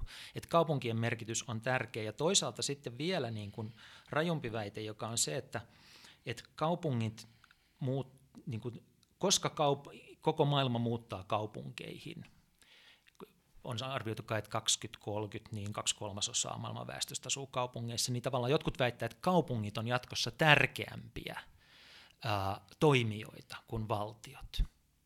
Niin että tavallaan kaupungin merkitys no, nousee, mun kysymys ei ole se, että nouseeko kaupunki valtion ohi, enemmän se on niin kuin kysymys tästä näistä niin demokraattisista mekanismeista.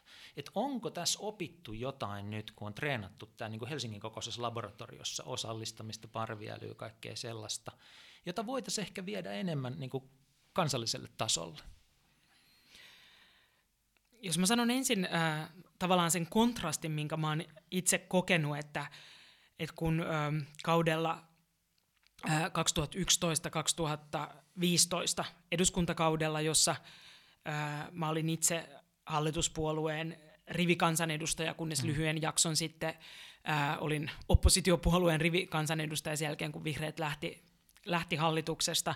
E, enkä tietenkään sitten, niin kuin en hallituspuolueen kansanedustajana ihan sitä viimeistä jaksoa, koska olin siirtynyt jo kaupungin palvelukseen, en ollutkaan eduskunnassa.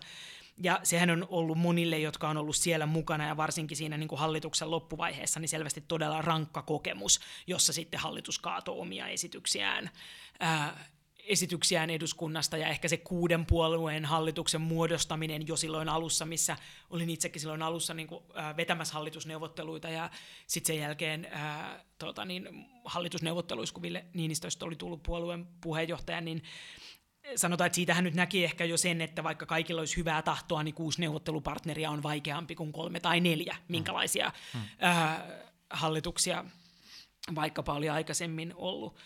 Ja totta kai siitä tilanteesta, kun ö, siirryin Helsinkiin apulaiskaupunginjohtajaksi ja ö, tulin niin kuin siihen yhteistyöhön, mitä Helsingin kaupungin hallituksessa tehdään, niin onhan se kontrasti ihan hirveän iso. Että Mä en tiedä, onko se vielä, niin kuin, koska siihen on monia syitä, mä en tiedä, onko se, mikään, se ei ole ehkä mikään varsinainen opetus, mutta onhan se ollut niin kuin, tietyllä tavalla tosi hienoa ja niin kuin, ihanaa toimia ympäristössä, jossa meillä on poliittisia päättäjiä eri puolueista, jotka pystyy useimmissa asioissa niin kuin rakentamaan yhteisen ratkaisun, katsomaan eteenpäin, olemaan toiveikkaita, näkemään monia asioita aika samalla tavalla kaupungissa, riippumatta siitä, että onko nyt sitten niin kuin hallituspuolueen tai oppositiopuolueen edustajia – tai jäseniä niin kuin valtakunnan tasolla, niin pystyy yhdessä tekemään sellaisia ratkaisuja, että no me ei rajata lasten päivähoitoa, vaan että me halutaan, että Helsinki on kaupunki, jossa lasten päivähoito on kuten ennenkin kaikille, tai tekemään isoja tulevaisuusinvestointeja, että, että rakennetaan raitiotietä ja ää, mahdollistetaan se kaupungin kasvu. Niin totta kai se on niin kuin, se on tosi hyvä, mutta ei se ehkä vielä ole mikään oppivaltokunnan politiikkaan sillä, että et katsokaa yhdessä tulevaisuuteen ja tehkää, tehkää kompromisseja. Et ehkä ne opit enemmän sit, mitä, mitä niin kuin Helsingillä voi olla annettavaa, niin, niin tietyllä tavallahan voi olla sitten jotenkin siihen valmisteluun liittyvä asiantuntemuksen käyttäminen. Ja, Mutta onko tämä kansalaisten mukaanottaminen tai kansalaisten kuunteleminen, niin onko se jotain, joka voi skaalautua kansalliselle tasolle? Mm, osittain varmasti voi, ja sitten ehkä osittain niin kuin välttämättä ei, koska se kaupungin niin kuin vahvuus siinä kaupunkilaisten mukana olemisessa on tavallaan myös sit se niin kuin paikkasidonnaisuus ja asioiden konkretia. Ja sitten toinen, mitä mä oon miettinyt jonkin verran, ja mä en oikein niin kuin uskalla varmaan sanoa siitä mitään semmoista, niin kuin, mitään varsinaisesti voimakasta mielipidettä, mutta että et, ehkä niin kuin pohdintana se, että, että kun kansallista politiikkaa, ja sillehän on niin kuin todella paljon painavia perusteita, minkä takia meillä on hallitus ja oppositio. Opposition tehtävä on tarjota vaihtoehto. Ja aina sen ei ole edes pakko tarjota vaihtoehtoa, vaan se voi myös katsoa, analysoida heikkouksia hallituksen toiminnassa. Niin se niin kuin valtakunnan politiikan asetelma, hän on koko ajan aika rankka. Ja, ja et siinä on niin kuin, siinä on paljon niin kuin repivyyttä. Siinä on julkisessa keskustelussa paljon repivyyttä, siinä on se niin kuin parlamentarismin tietty repivyys.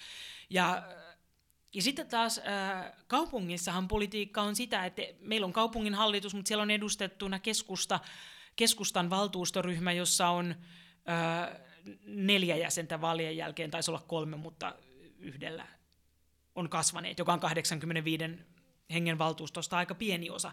Et siellä tehdään niin kuin tosi laajalla ja, ja usein esimerkiksi budjetista sovitaan tällä koalitiolla. Hmm. Ja, ja, ja totta kai on erimielisyyksiä ja joskus ne erimielisyydet on niin kuin jännittäviä valtuustoäänestyksiä, mutta ne on niin kuin tavallaan yksittäisistä asioista. Meillä on valtuustostrategia, johon on sitoutunut valtaosa, joka kuitenkin sitten jollain tavalla vastaa hallitusohjelmaa.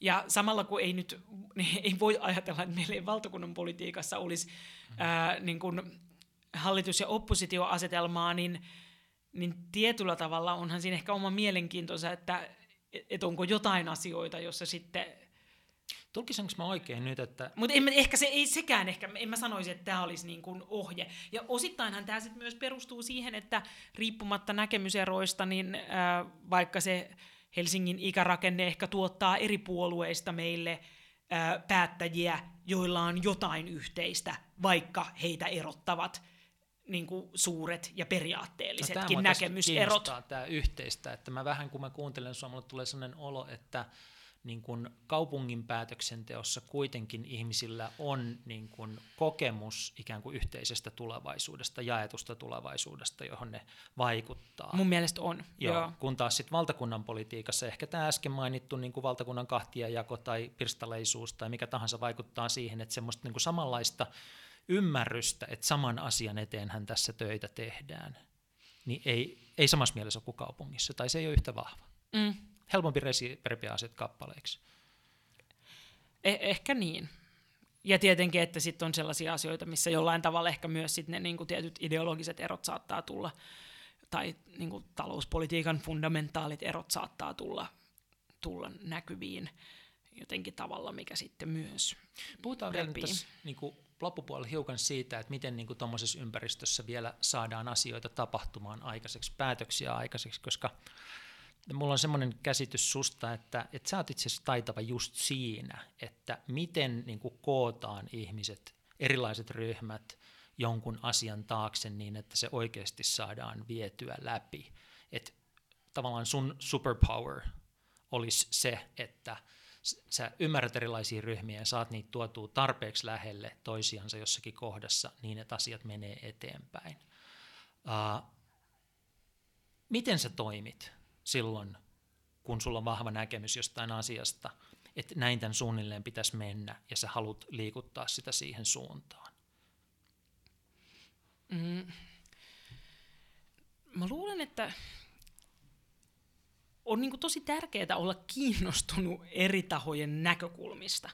Että, että kyllä mä luulen, että asioiden niin eteenpäin viemisessä tai saamisessa niin ratkaisuun, niin, niin niin useimmiten on hyvä asia, jos, jos pystyy niin kuuntelemaan ja jäsentämään sen, että, että mitä ne ihmiset, jotka ehkä ajattelee siitä asiasta myös eri tavalla tai jo, joilla on siihen vaan niin kuin, ikään kuin vastakkainen jotenkin niin kuin ammatillisesti vaikka niin kuin eri, eri näkökulma, että tavallaan on tosi huolellinen siinä vaiheessa, että pyrkii aidosti ymmärtämään – että mitä eri osapuolet ajattelee ja mistä se ajattelu koostuu.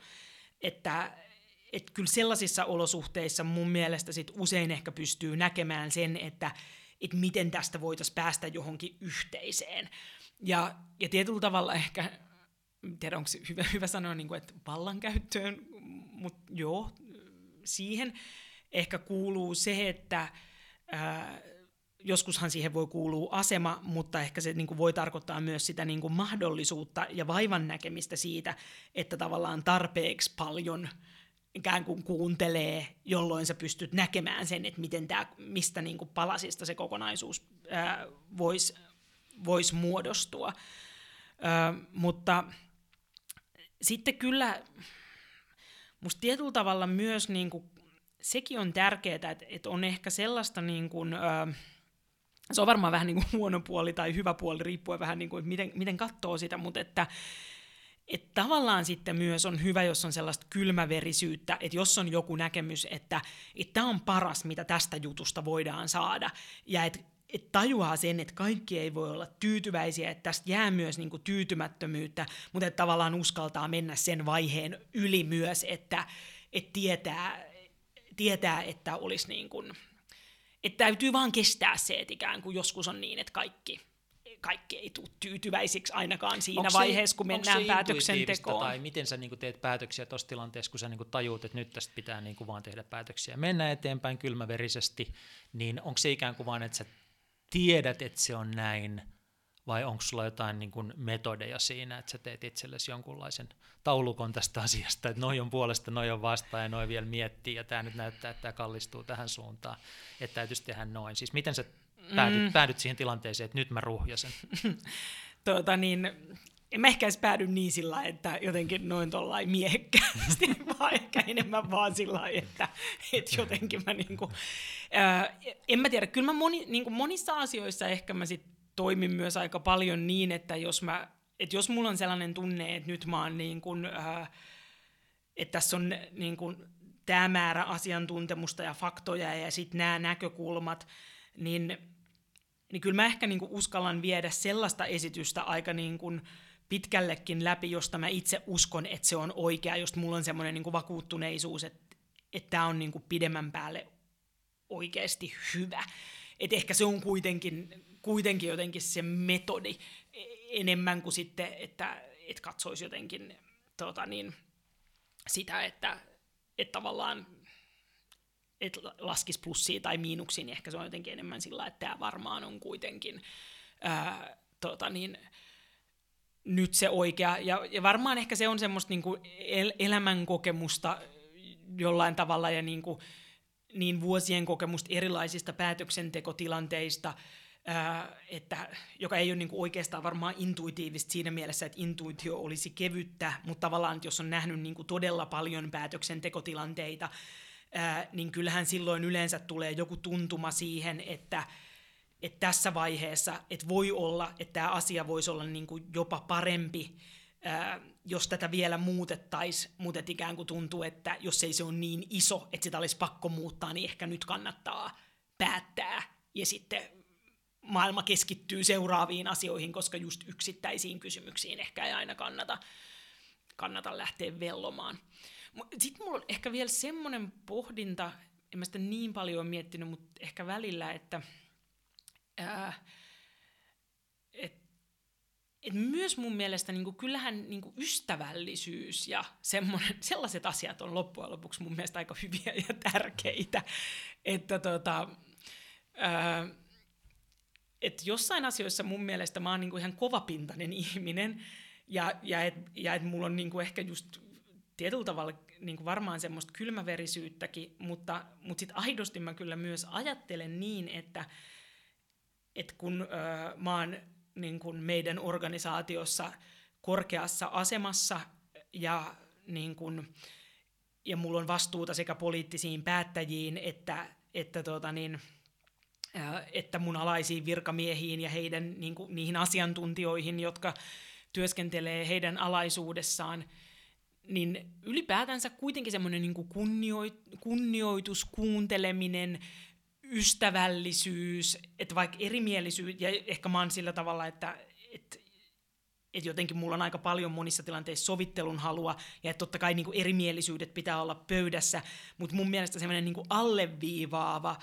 ää, niin kuin, että haetaan jotenkin niin asemien kautta erimielisyyttä. Et tosi paljon mä kuitenkin ehkä myös uskon siihen semmoiseen niin kuin, semmoisen niin aika perus jotenkin niin kuin hyvähenkiseen tekemiseen.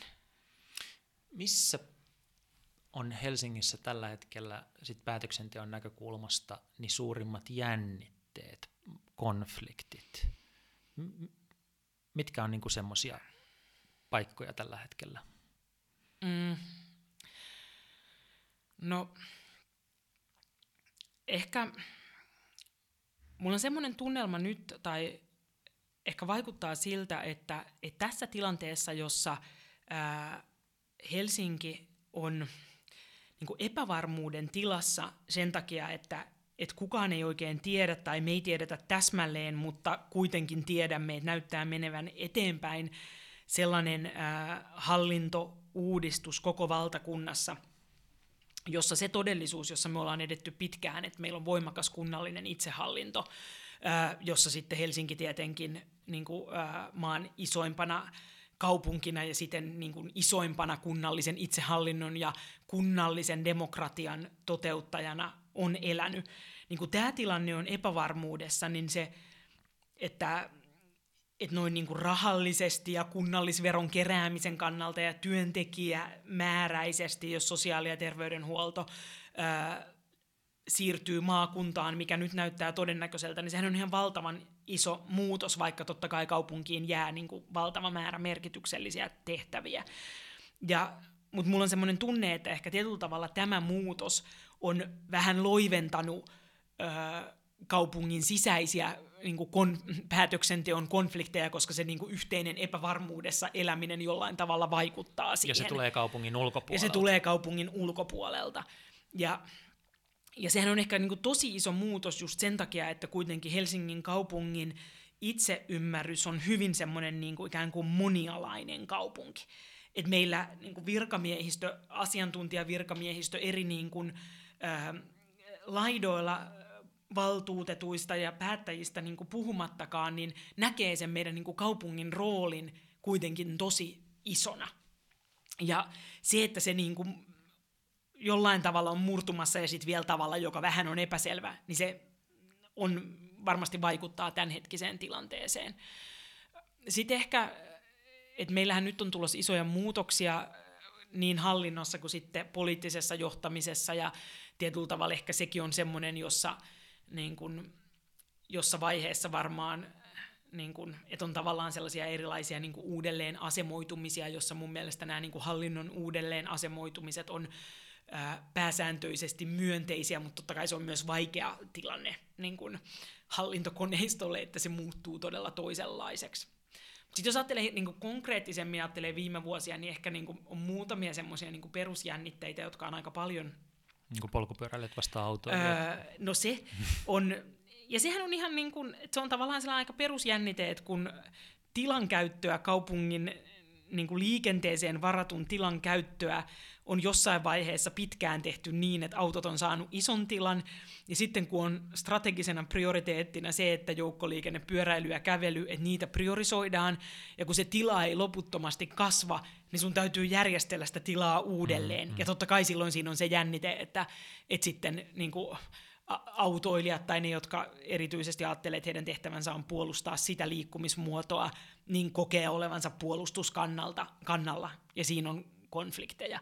Ja sitten ehkä toinen, mikä tietenkin on aika paljon 2000-luvulla äh, sävyttänyt niin kuin isoimpia yksittäisiä poliittisia kiistoja, on tietenkin ollut se, että et onko toimijana, onko kunta niin kuin tuottajaorganisaatio vai voiko sitten kunta ikään kuin luopua joistain tota niin, toiminnoista tai ainakin tehdä niitä yhtiömuodossa. Et nehän on välillä Helsingissä ollut aika niin kuin, ää, tosi ikään kuin voimakkaita poliittisia ristiriitoja, joissa, joissa tavallaan sitten vaikka kuinka ikään kuin pyöriteltäisiin numeroita tai mm. niin kuin näin, niin se ei oikeastaan ratkaise sitä kiistaa, vaan enemmän sitten ikään kuin on ollut se niin kuin näkemys siitä, että, että, että tehdäänkö niin, että annetaan enemmän, että kunta on niin kuin päämäärien asettaja ja se, joka niin kuin hankkii ja suunnittelee, mutta ne on yksityisiä ne toimijat, jotka toimii vaikkapa nyt bussiliikenteessä tai, tai vaikka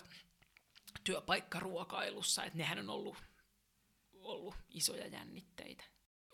Yksi kysymys liittyy vielä tuohon, kun sanoit, että on niin kuin että on tärkeää olla ystävällinen ja on tärkeää kuunnella ja mennä ihmisten luokse, niin, niin aika monilla meillä sitten loppujen lopuksi kuitenkin on paljon lukkoja siinä, että ego tulee eteen, eli mä en halua hävitä yhtään matsia, säkin kerroit, että oli aikanaan aika raskasta hävitä ydinvoimaäänestyksiä ja niin että ei halua hävitä, mutta sitten on myös niin kuin asiantuntijarooli, että minähän osaan tätä ja minä tämän asian, ja minä olen opiskellut tätä 25 vuotta ja siitä syystä niin kuin olen ylivertainen verrattuna muihin, ja sitten on niin kuin uusimpana on tämä filterikupla juttu, että mä oon helsinkiläinen niin kuin vihreä luovalla alalla oleva ihminen ja mä pyöräilen töihin ja mun mielestä kaikkien muidenkin pitäisi tehdä näin. Siis on tämmöisiä joko käsityksiä, mutta on ihan oikeasti myös, me nähdään niin kuin poliittisessa elämässä näitä kuplia, niin kuin tällä hetkellä. Niin mitä käytännön keinoja sulla on mennä sun kuplan, sun asiantuntijaroolin, sun egon ulkopuolelle ja kuunnella ihmisiä? Mm. Sä vaan lyöt selkää, että moi, Anni tässä, kerro miltä susta tuntuu ja miten tämä homma pitäisi hoitaa. Mm. Ehkä siinä roolissa, kun mä, jos mä ajattelen sitä, että mä teen paljon töitä äh, arkkitehtien, insinöörien Asiantuntijoiden. ja jurist, juristien mm. kanssa, niin silloin mulle ehkä se, että se rooli, että, että mulla on niin kuin tausta poliittisessa maailmassa ja päätöksentekijänä ja sen lisäksi mä en ole insinööri, arkkitehti enkä juristi itse, niin ehkä se antaa mulle tavallaan niin kuin ikään kuin sopivan määrän sekä auktoriteettia että rentoutta. Mm. Ja, ja en tiedä, että ehkä, ähm, ehkä suhteessa sit moniin, että tietenkin vaan se, että on viettänyt niin ison osan aikuista elämäänsä siinä, että että on vaan tottunut siihen, että, että on ollut ehdolla vaaleissa ja on niin kuin seissyt erilaisilla toreilla ja mm. kauppakeskuksissa ja keskustelutilaisuuksissa niin valtavan määrän elämästään, niin sitten se on ehkä äh, opettanut siihen, että, että, että ihmisten kanssa ei kannata keskustella niin, että etteikö niin kuin kunnioittaisi niiden sanomista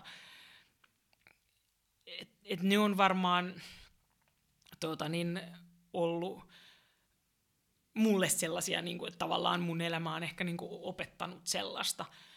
Mutta tuota, ehkä sitten joistain asioista, niin, niin mä kannatan sitä, että et välillä niin kuin kannattaa järjestää, vaikka maailmassa voi on niin kuin tosi hyviä verkkofoorumeita ja ää, tosi hyviä etäkokouksia ja lynkki on, niin sitten tavallaan kannattaa myös pitää huolta siitä, että, että ihmiset vä- välillä niin kuin fyysisesti näkee toisiaan ja keskustelee asioista myös silloin. Oli se sitten kysymys ikään kuin virkamiesten ja kaupunkilaisten välisestä kommunikaatiosta ää, tai, tai työyhteisöstä tai poliittisten ryhmien välisestä kommunikaatiosta, niin käyttäytyminen on erilaista, kun ollaan niin, samassa et, et se on niin kuin hyvä tavallaan välillä jotenkin niin kuin ikään kuin nähdä ja tuntea ne ihmiset niin kuin kokonaisina fyysisinä olentoina kaikkineen, niin, niin mä luulen, että sekin auttaa.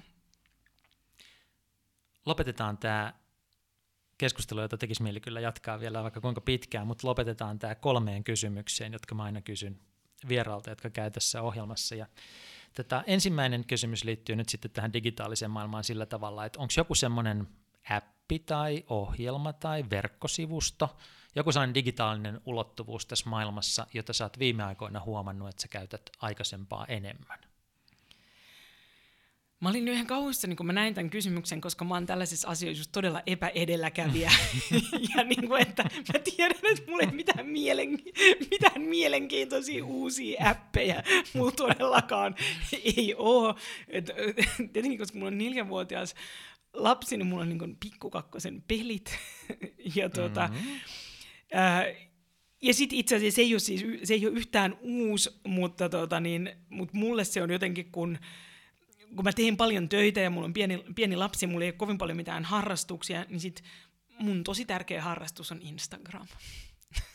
Tarkoittaako se, että sä kuvaat ja julkaiset kuvia Joo. vai että sä katsot muiden kuvia? Öö, no sekä että.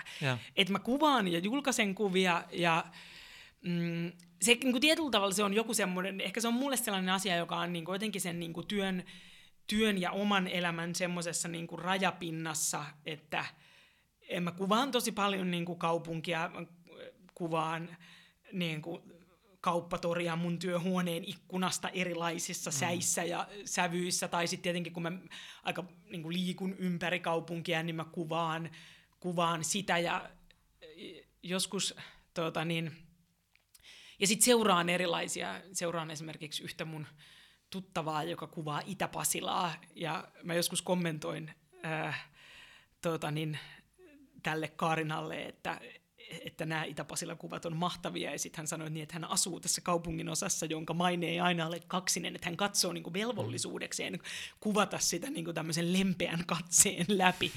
Ja ehkä mulla on myös siinä, niin kuin, äh, että kun mä kuvaan paljon Helsinkiä, mikä on mun kotikaupunki ja minkä eteen mä teen töitä, niin niin mulla ei aina ole, mä en hae sitä inhorealismia, vaan ehkä mä myös kuvaan sitten sen, sen semmoisen vähän niin kuin pehmeän katseen läpi. Mä itsekin olen tota, käyttänyt vähän enemmän Instagramia kuin, kuin aikaisemmin ja, ja huomannut ja sitten toisaalta kuuluu ihmisiltä siitä, että, että aika moni on innostunut siitä enemmän ja enemmän, koska se perusfiilis Instagramissa on sellainen aika myönteinen.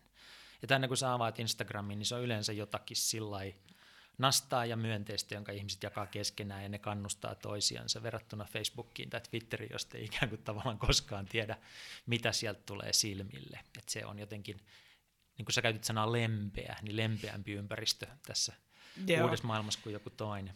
Ja totta kai niin kuin työasioissa sitten, että mä käytän sekä niin kuin Twitteriä aika paljon ja pyrin, pyrin niin kuin sit keskustelemaan ihmisten kanssa ja vastaamaan ja, ja tavallaan samalla tavalla sitten, niin kuin, että mulla on julkinen Facebook-profiili.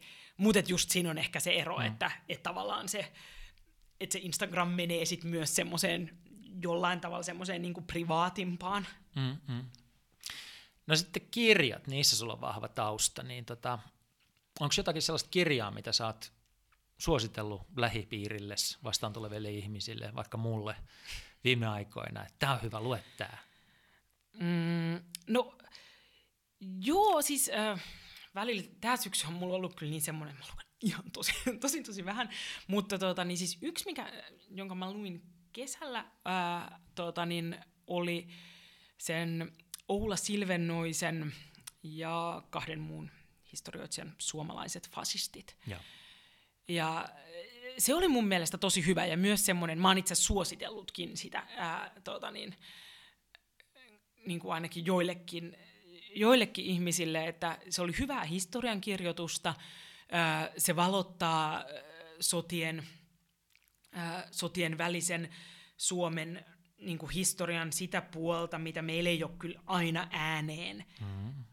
kauhean selvästi artikuloitu, että, että kun meillähän siinä peruskoulujen historiassa kuitenkin niin sisällissodan jälkeisessä ajassa korostetaan niitä tekijöitä, että miten onnistuttiin rakentamaan sitä yhtenäistä kansakuntaa, joka sitten kuitenkin pystyi pysty selviytymään talvisodasta ja olemaan siinä niin kuin kohtuullisen yhtenäinen, niin, niin se suomalaiset fasistit niin käsittelee ikään kuin niitä ihmisiä, jotka, jotka niin kuin oli, oli valkoisen Suomen puolella ja koki, että he totaalisesti hävisi sen rauhan. Ja et siinä sen niin kuin, niin kuin oikeiston, niin kuin militantin oikeiston ja antidemokraattisen oikeiston historia, niin kyllähän se, et ei sitä ole meillä niin hirveästi ehkä purettu. Ja totta kai sitten, kun ne kirjoittajat on taitavia, niin on varmaan osannut tavallaan hakea myös ne kohdat, mitä, miksi meidän kannattaa juuri tänä päivänä miettiä, miettiä niitä asioita. Ja sitten aivan vihoviimeiseksi kysymys siitä, että tota, kun sä vietät oikein hyvän viikonlopun Suomessa, niin missä sä sen vietät ja mitä sen viikonlopun aikana tapahtuu? Mm, mä kyllä vietän sen nyt Helsingissä.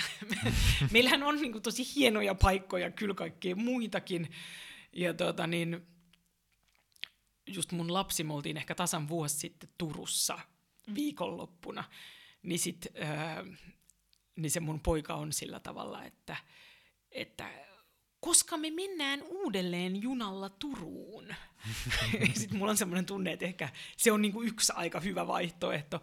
Mutta ähm, mä en tiedä, onko se sitten niinku suositus, mutta mut varmasti niin, että koska sitten nyt mä oon viime aikoina tehnyt niin paljon töitä, ja se on niin kuin sisältänyt niin paljon jotenkin niin kuin asioita ja ajatuksia, että ehkä se mun tota niin, niin kuin ihanteellinen viikonloppu on aika vähätapahtumainen. Se, mitä mä oon suositellut sit koko kesän ainakin, kun kävi, öö, tota niin, jos ihmiset kysy Facebookissa, jotkut, jotka on vaikka asunut ulkomailla, että me tullaan Helsinkiin, mitä kannattaisi tehdä, tai sitten vaikka kaupungin talolla, kun on käynyt ulkomaisia kongressivieraita, niin sitten mä oon kyllä kaikille sanonut sen Vallisaari kuninkaan saari, ää, että, että ne on kyllä tosi kiehtovat. Ja tuota, niin meidän perheellä on ollut kaksi kesää semmoinen tuota, niin, retkivene, niin sitten mulla on sen kanssa käyty siellä. Että, mut Et nyt, ihan nyt paras on... mahdollinen viikonloppu olisi se, että sä menisit perheessä kanssa Vallisaareen. Joo, ja sitten just, että ei, niin, et siellähän ei siellä? voi olla edes yötä, että siellä voi vaan niin. kävellä jonkun reitin ja syödä eväitä ja juoda kahvia ja vaikka istua rannalla vähän aikaa. Joo. Et, et siellähän ei voi, niinku, ja se on, mutta se on tosi ihmeellinen ja kaunis saari, mutta siellä ei voi tehdä mitään kovin niinku, suureellista. No joo, monet maailman ihanimmat saaret on just semmoisia, että siellä ei voi hirveästi tehdä mitään.